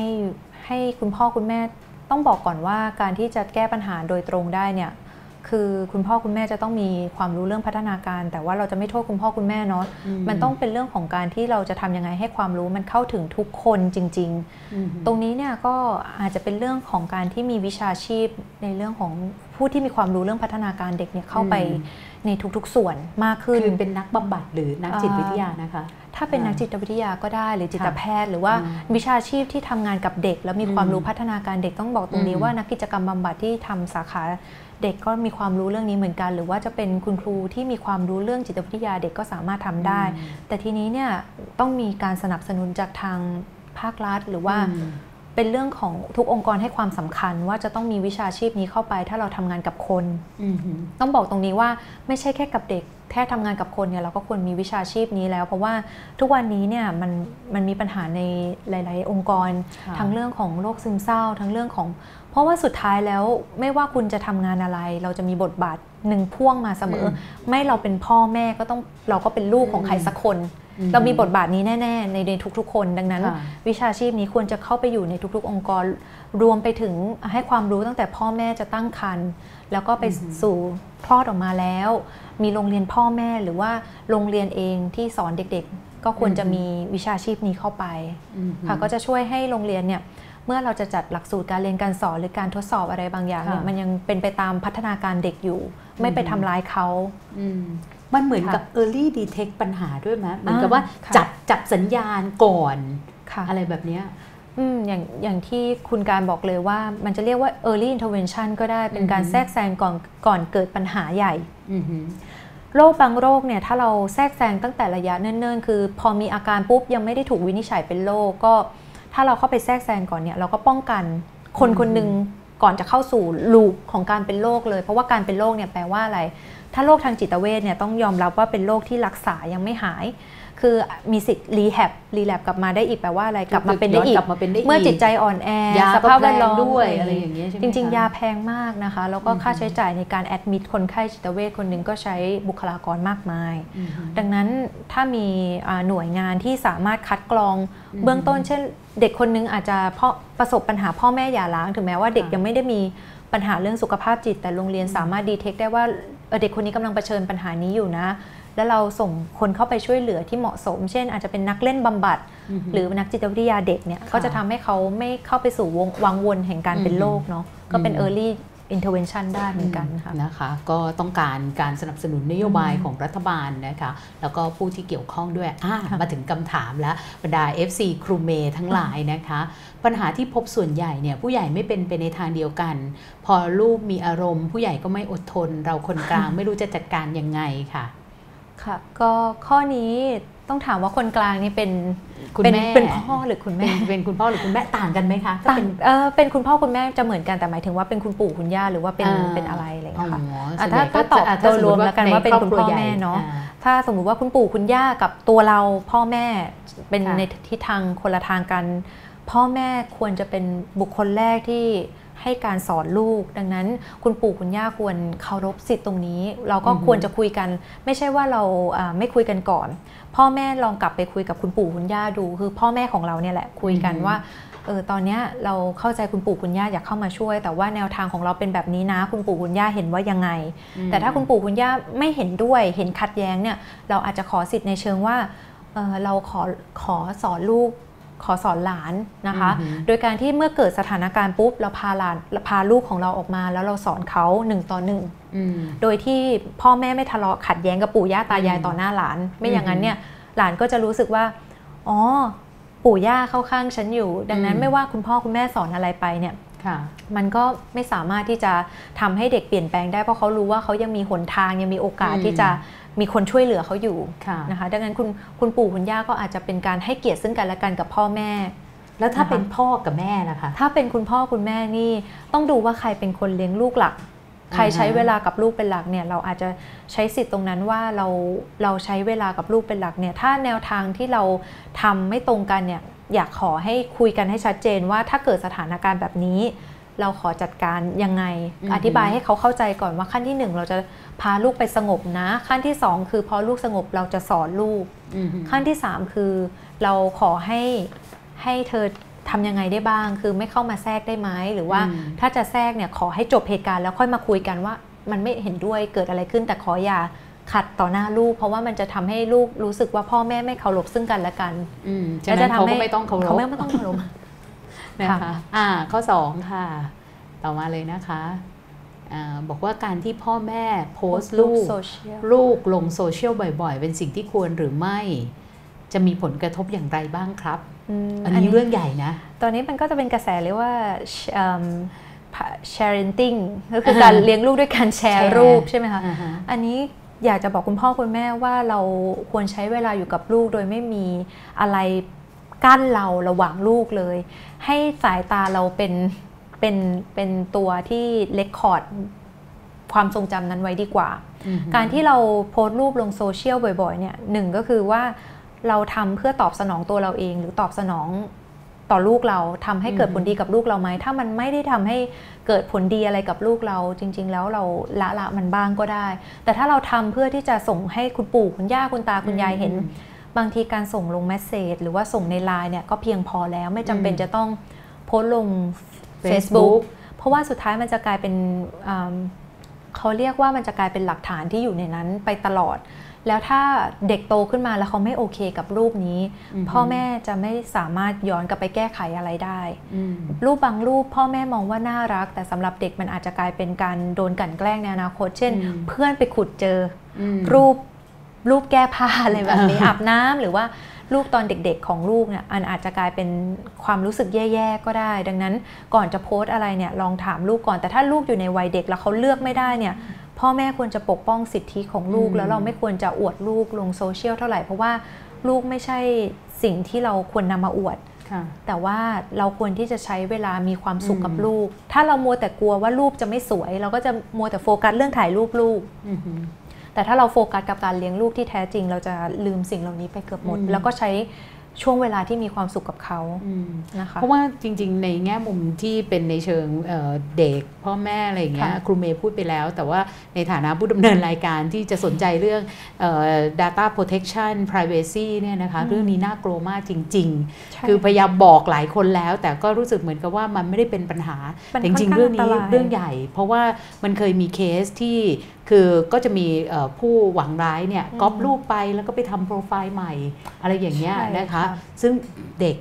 อันตรายมาก ๆ เลยนะคะหรือว่าอ่าเป็นการอนาจารหรืออะไรก็ตามใช่เราถ้าไปรู้ทีหลังมันคงเป็นอะไรที่แก้ไม่ได้ แก้ไขไม่อืมทันมันก็คงเป็นวัวหายล้อมคอกอืมไม่ทำดีกว่าเนาะนะคะ เชิญอ่าชวนให้ใช้เวลากับลูก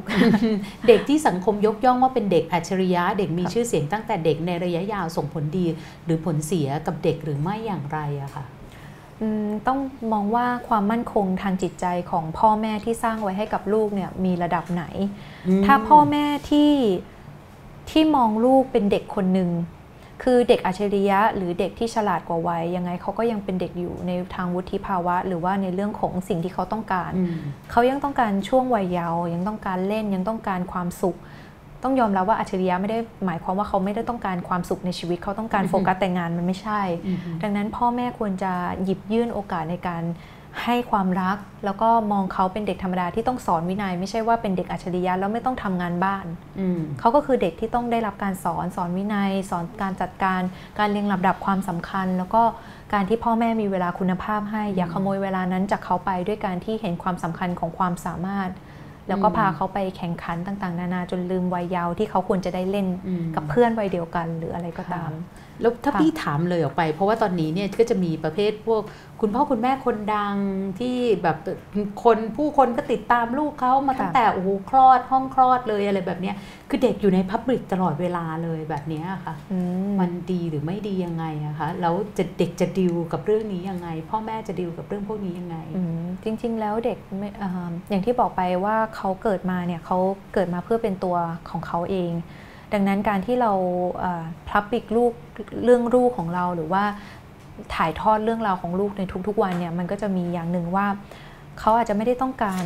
การเป็นที่สนใจ เขายังต้องการชีวิตส่วนตัวหรือเปล่าตรงเนี้ยในเด็กเล็กเนี่ยเขาอาจจะยังเลือกไม่ได้ เขาอาจจะคุ้นชินกับมัน แต่เมื่อเขาโตจนมีวุฒิภาวะในระดับหนึ่งแล้ว แล้วถ้าเขาไม่ชอบมันล่ะอืมคุณพ่อคุณแม่สามารถที่จะจัดการอะไรตรงนี้ได้ไหม เพราะว่าชื่อเสียงบางอย่างมันเกิดมาพร้อมกับเขาตั้งแต่แรกเกิดจนถึงเขาถึงวัยที่ว่าเขาอยากจะได้ชีวิตส่วนตัวกลับคืนมา แต่มันไม่ได้กลับคืนมาตรงนี้เนี่ยมันก็เป็นดาบสองคมในเชิงว่าอืมการมีชื่อเสียงกับการได้ชีวิตส่วนตัวอืมตรงนี้คุณพ่อคุณแม่พร้อมรับมือกับมันไหมพร้อมรับมือในที่นี้หมายถึงว่าเราจะคุยกับลูกยังไงตรงนี้เนี่ยเราก็ต้องคิดแล้วว่าตั้งแต่เด็ก ว่าเราควรจะทำมันไหม ถ้าเราไม่อืมพร้อมรับมือกับมันเราก็ควรที่จะอืมเก็บชีวิตส่วนตัวของเขาอืมไว้กับเขาเนาะอย่างพ่อแม่หลายคนที่เป็นดาราในต่างประเทศเนี่ยเขาอืมแทบจะไม่ได้ลงเรื่องลูกของตัวเองเลอืยมหรือว่าเปิดเปิดเผยเรื่องลูกของเขาเท่าไหร่อืมเพราะว่าเขาเชื่อว่าเมื่อถึงวัยแล้วเด็กเลือกเองว่าเขาอยากจะไปสู่แสงสีเสียงไหมหรือถ้าเขาไม่เลือกเขาอย่างน้อยเขายังเลือกได้อืมแต่ถ้าเขาเกิดและเติบโตมาท่ามกลางแสงสีเสียงแล้วเนี่ยมันเหมือนเขา โดนถูกบังคับเลือกให้อยู่แล้วตรงนั้นแล้วอะไรอย่างเงี้ยค่ะอืมดังนั้นต้องย้ำไว้เสมอว่าเด็กเขาเกิดมาเพื่อเป็นตัวเขาเอง เราต้องเก็บรักษาตัวเลือกไว้ให้เขาบ้าง เก็บรักษาชีวิตวัยเยาว์ของเขาไว้บ้าง อยากไม่ชักชวนคุณพ่อคุณแม่ไปดูภาพยนตร์เรื่องคริสโตเฟอร์โรบินนะที่เป็นชีวิตของค่ะเด็กที่อยู่ในภาพยนตร์อืมเอ่อนิทานเรื่องหมีภูเนี่ย ชีวิตเขาค่ะโอ้โหนรกมากเลยนะคะ ซึ่งก็แบบพ่อแม่แบบเนี้ยนะคะ อ่าดู คำถามต่อไปนะคะ ครูเมย์คิดอย่างไรกับการสอบเข้าป .1 ถ้าไม่ใช้วิธีสอบเข้ามีทางเลือกอื่นที่น่าสนใจ และสอดคล้องกับพัฒนาการเรียนรู้ของเด็กปฐมวัยบ้าง อันนี้เพิ่งเพิ่งจะคุยกันไป ใช่ จริง ๆ การสอบเข้าป .1 เนี่ยมันเกิดจากอะไร มันก็ต้องยอมรับว่าขอตอบเป็น 2 ประเด็นว่าอืมจริง ๆ ภาครัฐหรือว่าระบบใหญ่คนเข้ามาดูแลในการกระจายคุณภาพให้กับทุกอืมๆโรงเรียน เพราะว่าถ้าเราจะลดการสอบแล้วเนี่ยไม่ได้หมายความว่า จะเข้าโรงเรียนไหนก็ได้ทีเนี้ยพ่อแม่ก็จะเลือกอีกว่าเอ้ยโรงเรียนมันคุณภาพไม่เท่าก็กันโรงเรียนที่ดีที่สุดใช่อะไรอย่างเงี้ยค่ะดังนั้นซึ่งมันก็จะไปแห่ไปสอบอยู่นั่นเอง มันก็สุดท้ายก็แห่กันไปจับฉลากหรือว่าอ่ามัมันก็โรงเรียนก็ถึงทางตันที่จะทำยังไงดีอืมมันก็จะมีปัญหาเรื่องใต้โต๊ะหรือการจับฉลากอีกอืมดังนั้นทางภาครัฐหรือว่าองค์กรใหญ่ก็เข้ามาดูแลในการกระจายคุณภาพให้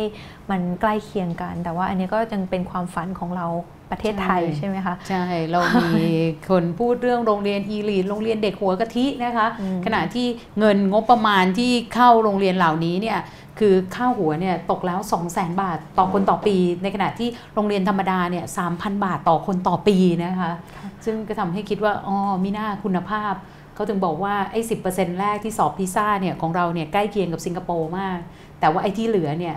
ห่างกับไอ้พวกบนเนี่ยอยู่ 7 ปีการศึกษาเลยนะคะค่ะดังนั้นถ้าไม่สอบโอเคกลับมาสู่ที่โรงเรียนแล้วโรงเรียนอืมมีทางเลือกอะไรได้บ้าง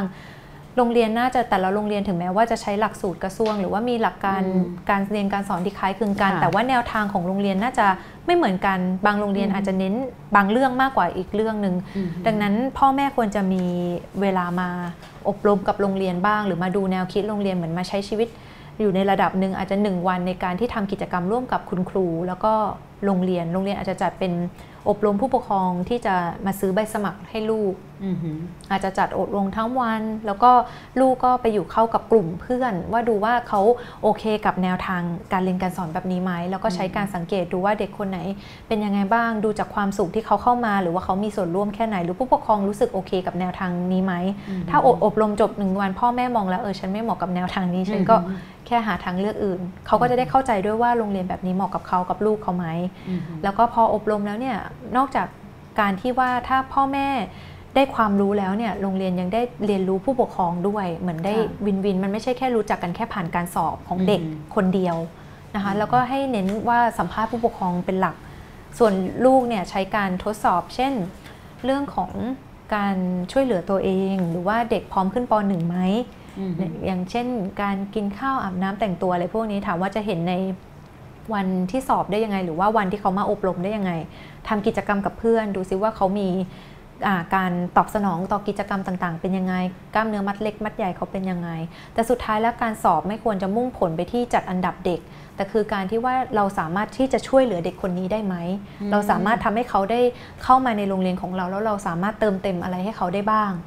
นะคะแต่แต่ถ้าสมมติเด็กคนเนี้ยเราไม่สามารถช่วยเหลือเขาได้เพิ่มเติม เช่นเขาต้องมีความต้องการพิเศษบางอย่างอือฮึโรงเรียนไม่สามารถเติมเต็มตรงนี้ให้เขาได้ก็คุยกับผู้ปกครองให้ชัดเจนเลยว่า โรงเรียนพบว่าเด็กต้องการความต้องการตรงเนี้ยเพิ่มเติมซึ่งโรงเรียนเราให้ให้เด็กคนนี้ไม่ได้ แล้วเราถ้ารับลูกคุณพ่อคุณแม่เข้ามา อาจจะเป็นการตัดโอกาสเด็กในการจะไปเติมเต็มในส่วนอื่นอืมค่ะ อันนี้ก็เป็นอีกทางหนึ่ง แล้วสุดท้ายถึงแม้ว่า พ่อค่ะแม่ทุกคนพร้อมที่จะเข้าโรงเรียนนี้ เราอาจจะต้องใช้วิธีการ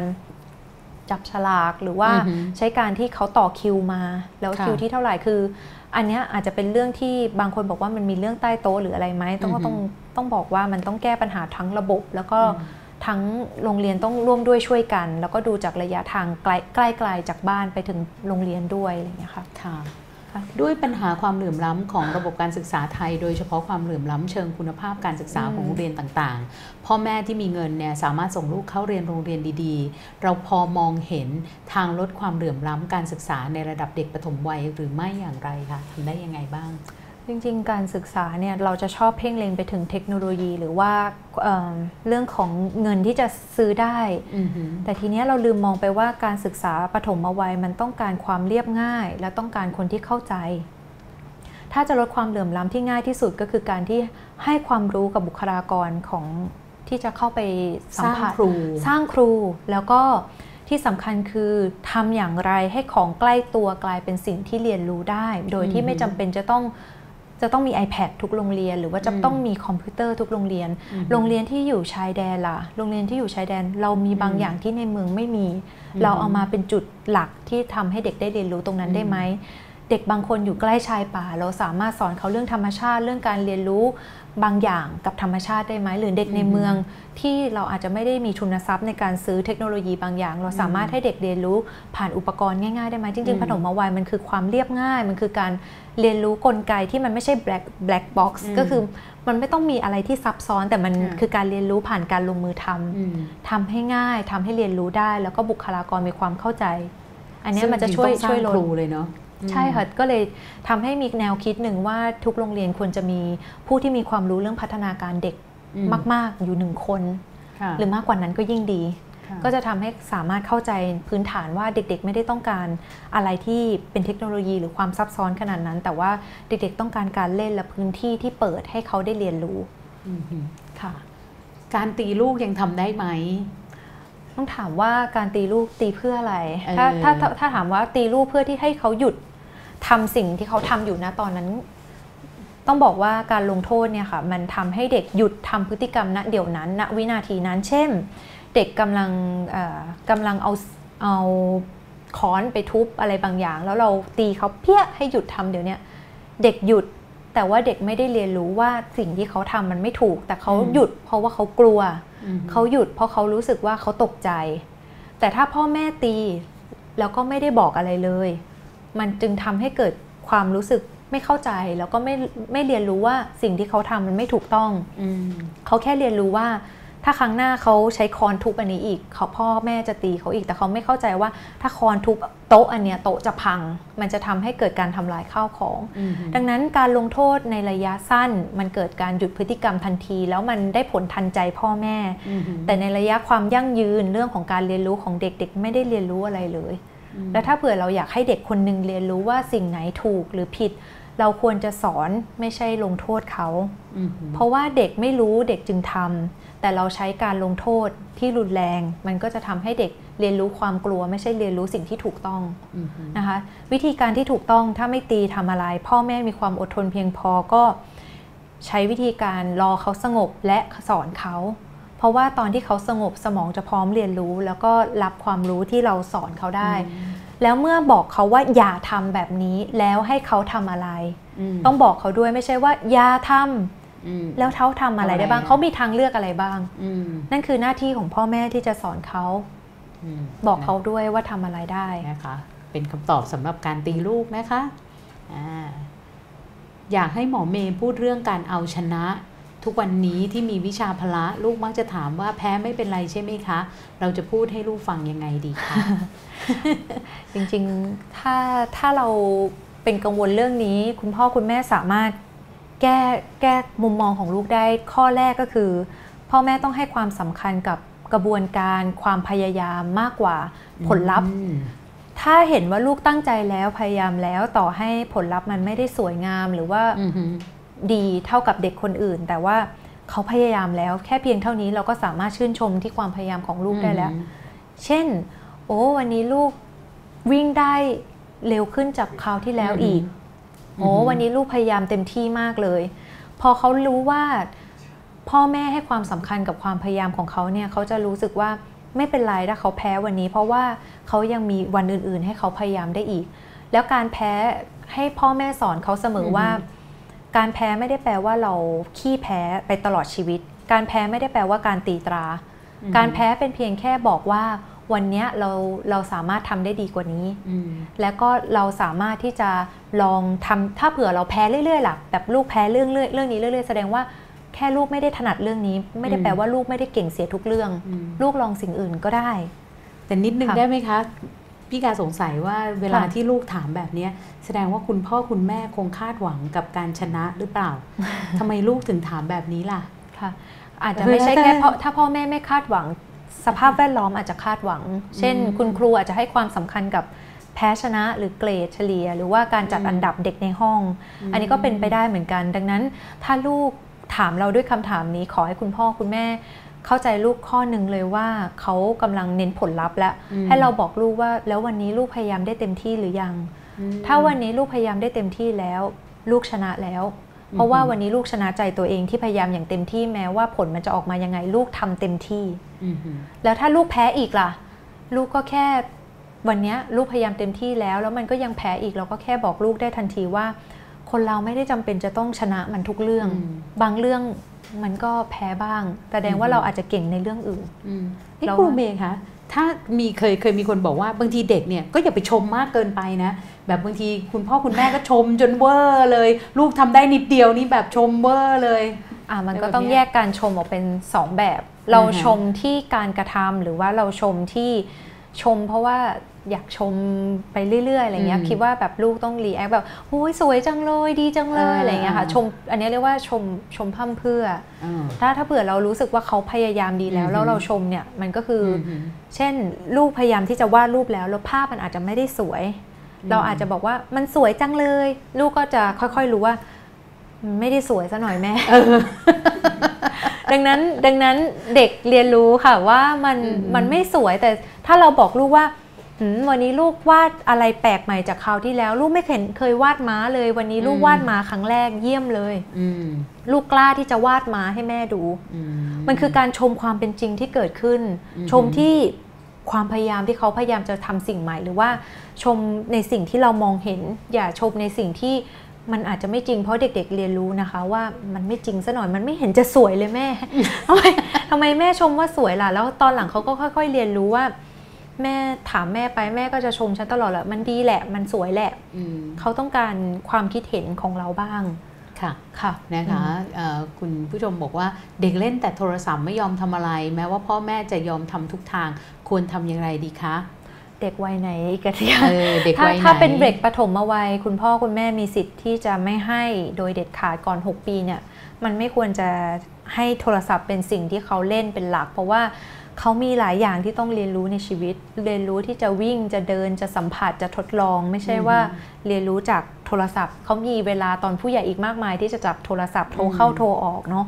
ดังนั้นคุณพ่อคุณแม่ถ้าปฐมวัยแนะนำว่าเอาออกเลยค่ะ แล้วคุณพ่อคุณแม่เป็นตัวอย่างที่ดี ด้วยการไม่เล่นโทรศัพท์ต่อหน้าลูก ถ้าอืมแล้วฉันจะเล่นเวลาไหน เวลาที่ลูกนอนหลับเวลาอืมถ้าพ่อแม่ตื่นเช้ากว่าลูกสักหนึ่งชั่วโมง แล้วก็มาเล่นให้เรียบร้อย พอลูกตื่นก็งดไปอืมพอลูก เล่นกับลูกให้มาก ดังนั้นพ่อแม่ต้องมีเวลาให้ลูกค่ะนะคะ ถ้าเป็นลูกวัยรุ่นก่อนจะให้โทรศัพท์ทำข้อสัญญาอันไว้ว่า ข้อตกลงเป็นยังไง ลูกจะเล่นเมื่อไหร่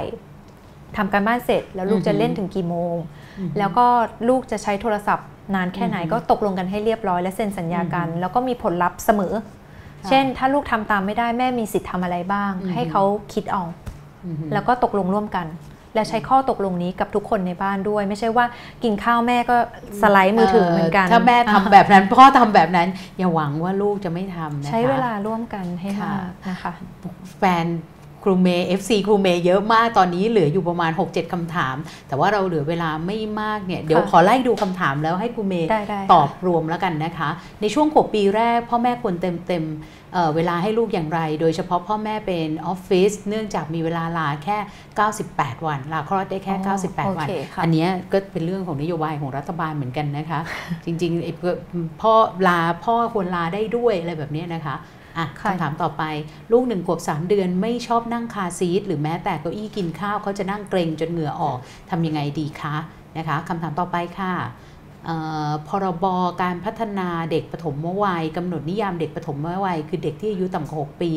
ในมุมมองของครูเห็นว่ามีความเหมาะสมหรือเปล่านักการศึกษาบอกว่าควรกำหนดไว้ 8 ปี ถึงชั้นประถมตอนต้นนะคะอืมถัดไปช่วงรอยต่อระหว่างอนุบาลมาสู่ชั้นประถมในมุมมองของเด็กมีความสำคัญอย่างไร ควรส่งเสริมพัฒนาการอย่างไรนะคะแล้วก็คำถามสุดท้าย แนวทางการเรียนรู้ที่เหมาะสมของเด็กปฐมวัยที่ ครอบครัวโรงเรียน ภาครัฐ ควรตระหนักและเรียนรู้เพื่อออกแบบกระบวนการเรียนรู้ เหมาะสมสำหรับเด็กปฐมวัยคืออะไร อันเมื่อกี้เหมือนจะตอบแล้วนะคะหากมองในภาพใหญ่สังคมแบบไหนที่จะช่วยส่งเสริมพัฒนาการเด็กเล็กที่เหมาะสมตามช่วงวัย ระบบการปกครองหรืออุมการทางการเมืองมีผลต่อพัฒนาการเด็กปฐมวัยไหม ขอบคุณมากนะคะ ที่วันนี้แฟนการเมืองก็ยังตามเรื่องนี้ อ่าโอเคครูเมย์จะเลือกตอบประเด็นไหนดีคะเดียนคิดว่าคาซีทน่าสนใจนะ ได้ค่ะเอออ๋อ๋อก็ให้คุณการช่วยเรื่องก็ได้เมื่อกี้ไม่ทันเหมือนกัค่ะนอะค่ะ ถ้าเรื่องคาร์ซีทเนี่ยต้องต้องบอกว่าระหว่างความปลอดภัยของลูกกับเรื่องของความกลัวเนี่ยมันก็เป็นสิ่งที่เราไม่อยากจะให้มันเกิดทั้งคู่เนาะอืมเด็กจะค่อยๆชินมากขึ้นเมื่อคุณพ่อคุณแม่นำนำสิ่งเหล่านั้นเนี่ยเอามาใช้ในชีวิตประจำวันบ้าง เช่น การนั่งคาร์ซีทคุณพ่อคุณแม่อาจจะเริ่มจากการที่ให้เขาฝึกนั่งที่บ้าน เอาคาร์ซีทเข้ามานั่งในบ้าน แล้วก็นั่งเล่นกับเขาให้มันจับคู่สิ่งที่เด็กรู้สึกเกรงกลัวกับสิ่งที่มีความสุข เด็กอาจจะอืมเล่นเล่นบนคาร์ซีทเช่น คุณพ่อคุณแม่มาเล่นกับเขาบนขณะที่เขานั่งอยู่เราอาจจะเอาภาพมาระบายสีมาขยำดินน้ำมันด้วยกันอืมทำให้เขารู้สึกว่า moment ที่มีคาร์ซีทไม่ได้ทำให้เขากลัวอืมหรือตระหนก และหลังจากนั้นค่อยๆ ปรับสภาพแวดล้อมจากในบ้านไปสู่รถอืมแต่สุดท้ายแล้วไม่ว่าอย่างไรก็ตามนะคะ คุณพ่อคุณแม่ต่อให้ลูกกลัวยังไงชีวิตของลูกก็ต้องมาเป็นอันดับหนึ่งความปลอดภัยมาก่อน ลูกจะร้องยังไงก็ต้องให้เขานั่งคาร์ซีทนะคะอืมทำความเข้าใจกับลูกแล้วก็ทำทำใจในระดับหนึ่งว่าเราต้องเตรียมอุปกรณ์อะไรให้เขาเล่นบนคาร์ซีทได้บ้าง เช่นเด็กเล็กอาจจะมีตุ๊กตากอดให้อุ่นใจอืมหรือว่าร้องเพลงไปกับเขา หรือว่าอืมทำให้สภาพแวดล้อมมันไม่ได้ดูน่ากลัวจนเกินไปอืมนะค่ะ ก็ปรับจากในบ้านไปสู่ข้างนอกนะนะคะคะ แล้วก็มีคำถามค่ะเรื่องเกี่ยวกับเรื่องเออสภาพแวดล้อมไหนใช่ไหมคะ ที่เป็นเด็กประถมอะเอาคำถามนี้แล้วกันอันนี้ก็ดีเอาค่ะคำถามนี่ลาคลอด พ่อแม่ทำงานออฟฟิศช่วงเวลาพ่อแม่มีจริงทำยังไงบริหารสมเวลาสที่มมีมติคุณว่าภาพสมมติว่าคุณพ่อคุณแม่จะต้องไปทำงาน แต่ว่าจำเป็นจะต้องฝากลูกพ่อแม่ไว้กับปู่ย่าตายายหรือว่าเนอร์เซอรี่อือหือตรงนี้เนี่ยคุณพ่อคุณแม่สามารถชดเชยให้ลูกได้ด้วยการที่ อย่างน้อยในหนึ่งวันจะต้องมี 30 นาทีให้กับลูกหรือ 1 ชั่วโมงให้กับลูกโดยมีเขากับเราอืมเช่นก่อนนอน อ่านนิทานให้เขาอาบน้ำให้เขากอดเขาร้องเพลงให้เขาฟังกล่อมเขานอนอืมถ้าลูกมีพฤติกรรมถดถอย เช่นร้องไห้งอแงวอแวร์ขอให้คุณพ่อคุณแม่ทำใจว่ามันเกิดขึ้นได้เพราะเพราะเราไม่ได้มีเวลาให้เขา แล้วแล้วทำใจใหม่ว่าเราจะต้องชดเชยให้เขาด้วยการ มีตัวตนณอืมช่วงเวลาที่เรามีอือหือแล้วมีทุกวันไม่ใช่ว่า มีแค่ชดเชยเขาเสาร์อาทิตย์ อธิบายอันนี้อธิบายสั้น ๆ เหมือนเรากินข้าว เราจะกินข้าวเช้า ไม่กินข้าวเช้า ไม่กินข้าวกลางวัน แล้วไปกินข้าวเย็นชดเชยเช้ากลางวันได้ไหม ไม่ได้มันจะไปกินมื้อใหญ่มื้อเดียวไม่ได้ การเลี้ยงเด็กก็เหมือนกันว่า เรามีให้เขาทุกวันดีกว่าไปชดเชยให้เขาทั้งวันแค่หนึ่งวันอืมนะคะมีอย่างละนิดก็ดีกว่าไม่มีเลย ใช่อืมค่ะนะคะหนึ่งชั่วโมงอ่าเนาะหรือโอเค30 นาทีต่อวัน ส่วนค่ะเรื่องพรบอันนี้อันไหนต้องลงคะรายละเอียดเยอะนะคะ ขอข้ามไปอีกคำถามหนึ่งอะไรนะคะเอ่อช่วงรอยต่อ ระหว่างอนุบาลมาชั้นประถมเนี่ยมีความสำคัญยังไง ควรส่งเสริมพัฒนาการเด็กอย่างไรช่วงนี้ค่ะของป .1 เนี่ยจะมีความแตกต่างจากชั้นอนุบาลชัดเจน คือเริ่มนั่งเรียนเขียนอ่านแล้วค่ะดังนั้นเด็กจะต้องมีความพร้อมในเรื่องของการนั่งการมีจดจ่อสมาธิจดจ่อที่อือฮึยาวนาน ดังนั้นคุณพ่อคุณแม่ควรเตรียมความพร้อมในการให้ลูกเริ่มทำงานอะไรให้สำเร็จด้วยตัวเขาเองมากขึ้น อยู่ที่บ้านอาจจะให้เขา ทำงานบ้าน แล้วก็ต้องควบคุมตัวเองให้ทำงานบ้านจนเสร็จก่อนไปเล่นมคือเรียกง่ายๆว่ามีการควบคุมตัวเองก่อนไปทำอย่างอื่นนะคะ เพื่อให้เด็กเรียนรู้ว่าเขาจะต้องเรียนก่อนที่จะไปวิ่งเล่นกับเพื่อน หรือว่าอือฮึเวลานี้ควรทำอะไร ที่บ้านควรจัดตารางเวลาให้ชัดเจน จริง ๆ เริ่มตั้งแต่อนุบาลเลยก็ได้ก่อนลูกเข้าเรียนเนี่ยตารางเวลาเนี่ยจะช่วยให้เด็กเขาเรียนรู้ว่า เวลาไหนฉันควรกิน เวลาไหนฉันควรควรนอนกลางวัน เวลาไหนฉันควรเล่น เพราะว่าเมื่อเข้าโรงเรียนแล้วเนี่ย เขาจะกินเมื่อเขาหิวไม่ได้ เขาจะนอนอืมเมื่อเขาอยากนอนไม่ได้ มันเป็นอืมเวลาของเขา ดังนั้นถ้าที่บ้านมีตารางเวลาที่ชัดเจน เด็กจะปรับตัวกับโรงเรียนได้ง่ายขึ้น และเด็กประถมควรจะช่วยเหลือตัวเองได้เบ็ดเสร็จในเรื่องของการเข้าห้องน้ำแต่งตัวหรือการผูกเชือกรองเท้าหรืออะไรเล็กอืมๆน้อยๆ เพราะว่ามันส่งผลต่อความมั่นใจในตัวเองของเขา ถ้าเด็กปวดอึปหนึ่งถ้าล้างก้นเช็ดก้นไม่เป็นเกิดอะไรขึ้นอืมันก็คงทำให้เขากลายเป็น ตัวอะปไรระหลาดในสักโรอย่างงเรียนอะไรอย่างนี้ใช่ดังนั้นะคะการช่วยเหลือตัวเองจำเป็นมากในเด็กป .1 แล้วก็การผูกเชือกรองเท้าการใส่เสื้อผ้านี่เป็นอืมเรื่องที่เขาควรจะจัดสรรด้วยตัวเขาเองอืมค่ะค่ะ แล้วถ้า last word ครูเมย์อยากจะบอกคุณพ่อคุณแม่ว่าอะไรอะคะที่กำลังอ๋อเผชิญอยู่ในยุคสมัยที่โอ้โหคือสภาพสังคมก็ลำบากเศรษฐกิจยิ่งยุคข้าวยากหมากแพง ไหนจะต้องเลี้ยงลูกด้วยอืมคงให้กำลังใจมากกว่าค่ะว่าอือหือเรา เรากำลังเผชิญกับช่วงเวลาที่ทุกคนรู้สึกว่ามันเหนื่อย มันหนักเวลาเราต้องเลี้ยงเด็กสักคน แต่ขอให้คุณพ่อคุณแม่มองว่า ถ้าวันนี้เราลงทุนลงแรงไปในวัยที่เขายังเป็นเด็กเล็ก เด็กน้อยของเราอยู่เนี่ยมันจะคุ้มค่าเมื่อเขาโตขึ้นแน่นอน แต่ถ้าเราเลือกที่จะปล่อยปละละเลยเขาอือฮึในช่วงวัยนี้เนี่ยมันก็จะมีดอกเบี้ยที่ตามมาที่ย้อนหลังที่เราจะต้องไปแก้ปัญหาแน่นอน การเลี้ยงเด็กคนหนึ่งขอให้มองว่าเรา เราค่อยๆ ไปทีละสเต็ปอย่ามองไกลไปว่าลูกจะเป็นหมอหรือลูกจะเป็นครู ขอแค่มองว่าวันเนี้ยเรากับลูกมีความสุขหรือยัง เราเรากับลูกสามารถทำอะไรร่วมกัน แล้วมีช่วงเวลาดีๆ ได้มากกว่าเวลาที่ไม่ดีเนี่ยมันก็ประสบความสำเร็จแล้วอย่าอย่ามองว่าความสำเร็จมันคือการที่เลี้ยงเด็กให้เอาชนะใครสักคนหรือว่าสอบแข่งขันได้ระดับอือฮึระดับโลก ขอแค่เพียงว่าลูกมีความสุขเรามีความสุข แล้วก็เราใช้ชีวิตทุกวันไปทีละสเต็ปได้เนี่ยก็คือโอเคแล้วอืมค่ะค่ะ อันนี้คำถามส่วนตัวของพี่กาเลยนะคะ ครูเมย์อยากมีลูกไหมคะอืม อันนี้ก็ยังเป็นเรื่องที่เรามองว่าก็ถ้าเป็นตัวเองก็ยังอะค่ะ ตอนนี้อืมรู้ว่าตัวเองมีภาระหน้าที่ที่ทุ่มให้กับงานมาก ไม่ได้แปลว่านักนักจิตวิทยาที่ทุ่มเทให้กับเด็กแล้ว การมีลูกให้กับตัวเองเนี่ยจะทำได้ดี คือถ้าเรามองว่าเรากำลังทุ่มเทให้กับงาน แล้วเรามีความสุขกับงานอยู่ เราก็เลยยังไม่พร้อมที่จะมีเหมือนกันค่ะอืมเพราะว่าตอนนี้เราก็ดูแลเด็กๆอีกหลายคนอยู่ในมืออืมค่ะนะคะก็เมื่อพร้อมเหมือนกันนะคะใช่ค่ะ วันนี้นะคะก็ต้องขอบคุณ AFC คุณครูเมย์มาก ๆ เลยนะคะคำถามไหนที่ยังไม่ตอบนะคะ ไปตั้งคำถามไว้ได้ที่เพจ 2 เพจนี้นะคะ ทั้งตามใจนักจิตวิทยาแล้วก็เพจห้องเรียนครอบครัวนะคะ ซึ่งต้องขอบคุณคุณครูเมย์มาก ๆ เลย คุณเมริสายอดมนดกค่ะค่ะวันนี้ขขออบบคุคุณณมากค่ะค่ะสำหรับวันโอวันวันออนวันสัปดาห์หน้านะคะ วันพุธที่ 28 สิงหาอตอน2ทุ่มแบบนี้นะคะ ก็ต้องเรื่องฮ่องกงละค่ะ ไม่เอาเรื่องฮ่องกงไม่ได้นะคะ ก็คุยกับอาจารย์วาสนาวงสุรวัตรนะคะ จากคณะรัฐศาสตร์ จุฬาลงกรณ์มหาวิทยาลัย ชวนคุยโดยคุณพันพันธวัฒน์เศษวิไรนะคะเศษวิไรนะคะค่ะคุณพันธวัฒน์เศรษฐวิไรนะคะ ก็วันนี้ดิฉันกนิกากิจเวชกุลกับคุณครูเมย์นะคะ ขอลาไปก่อน สวัสดีค่ะ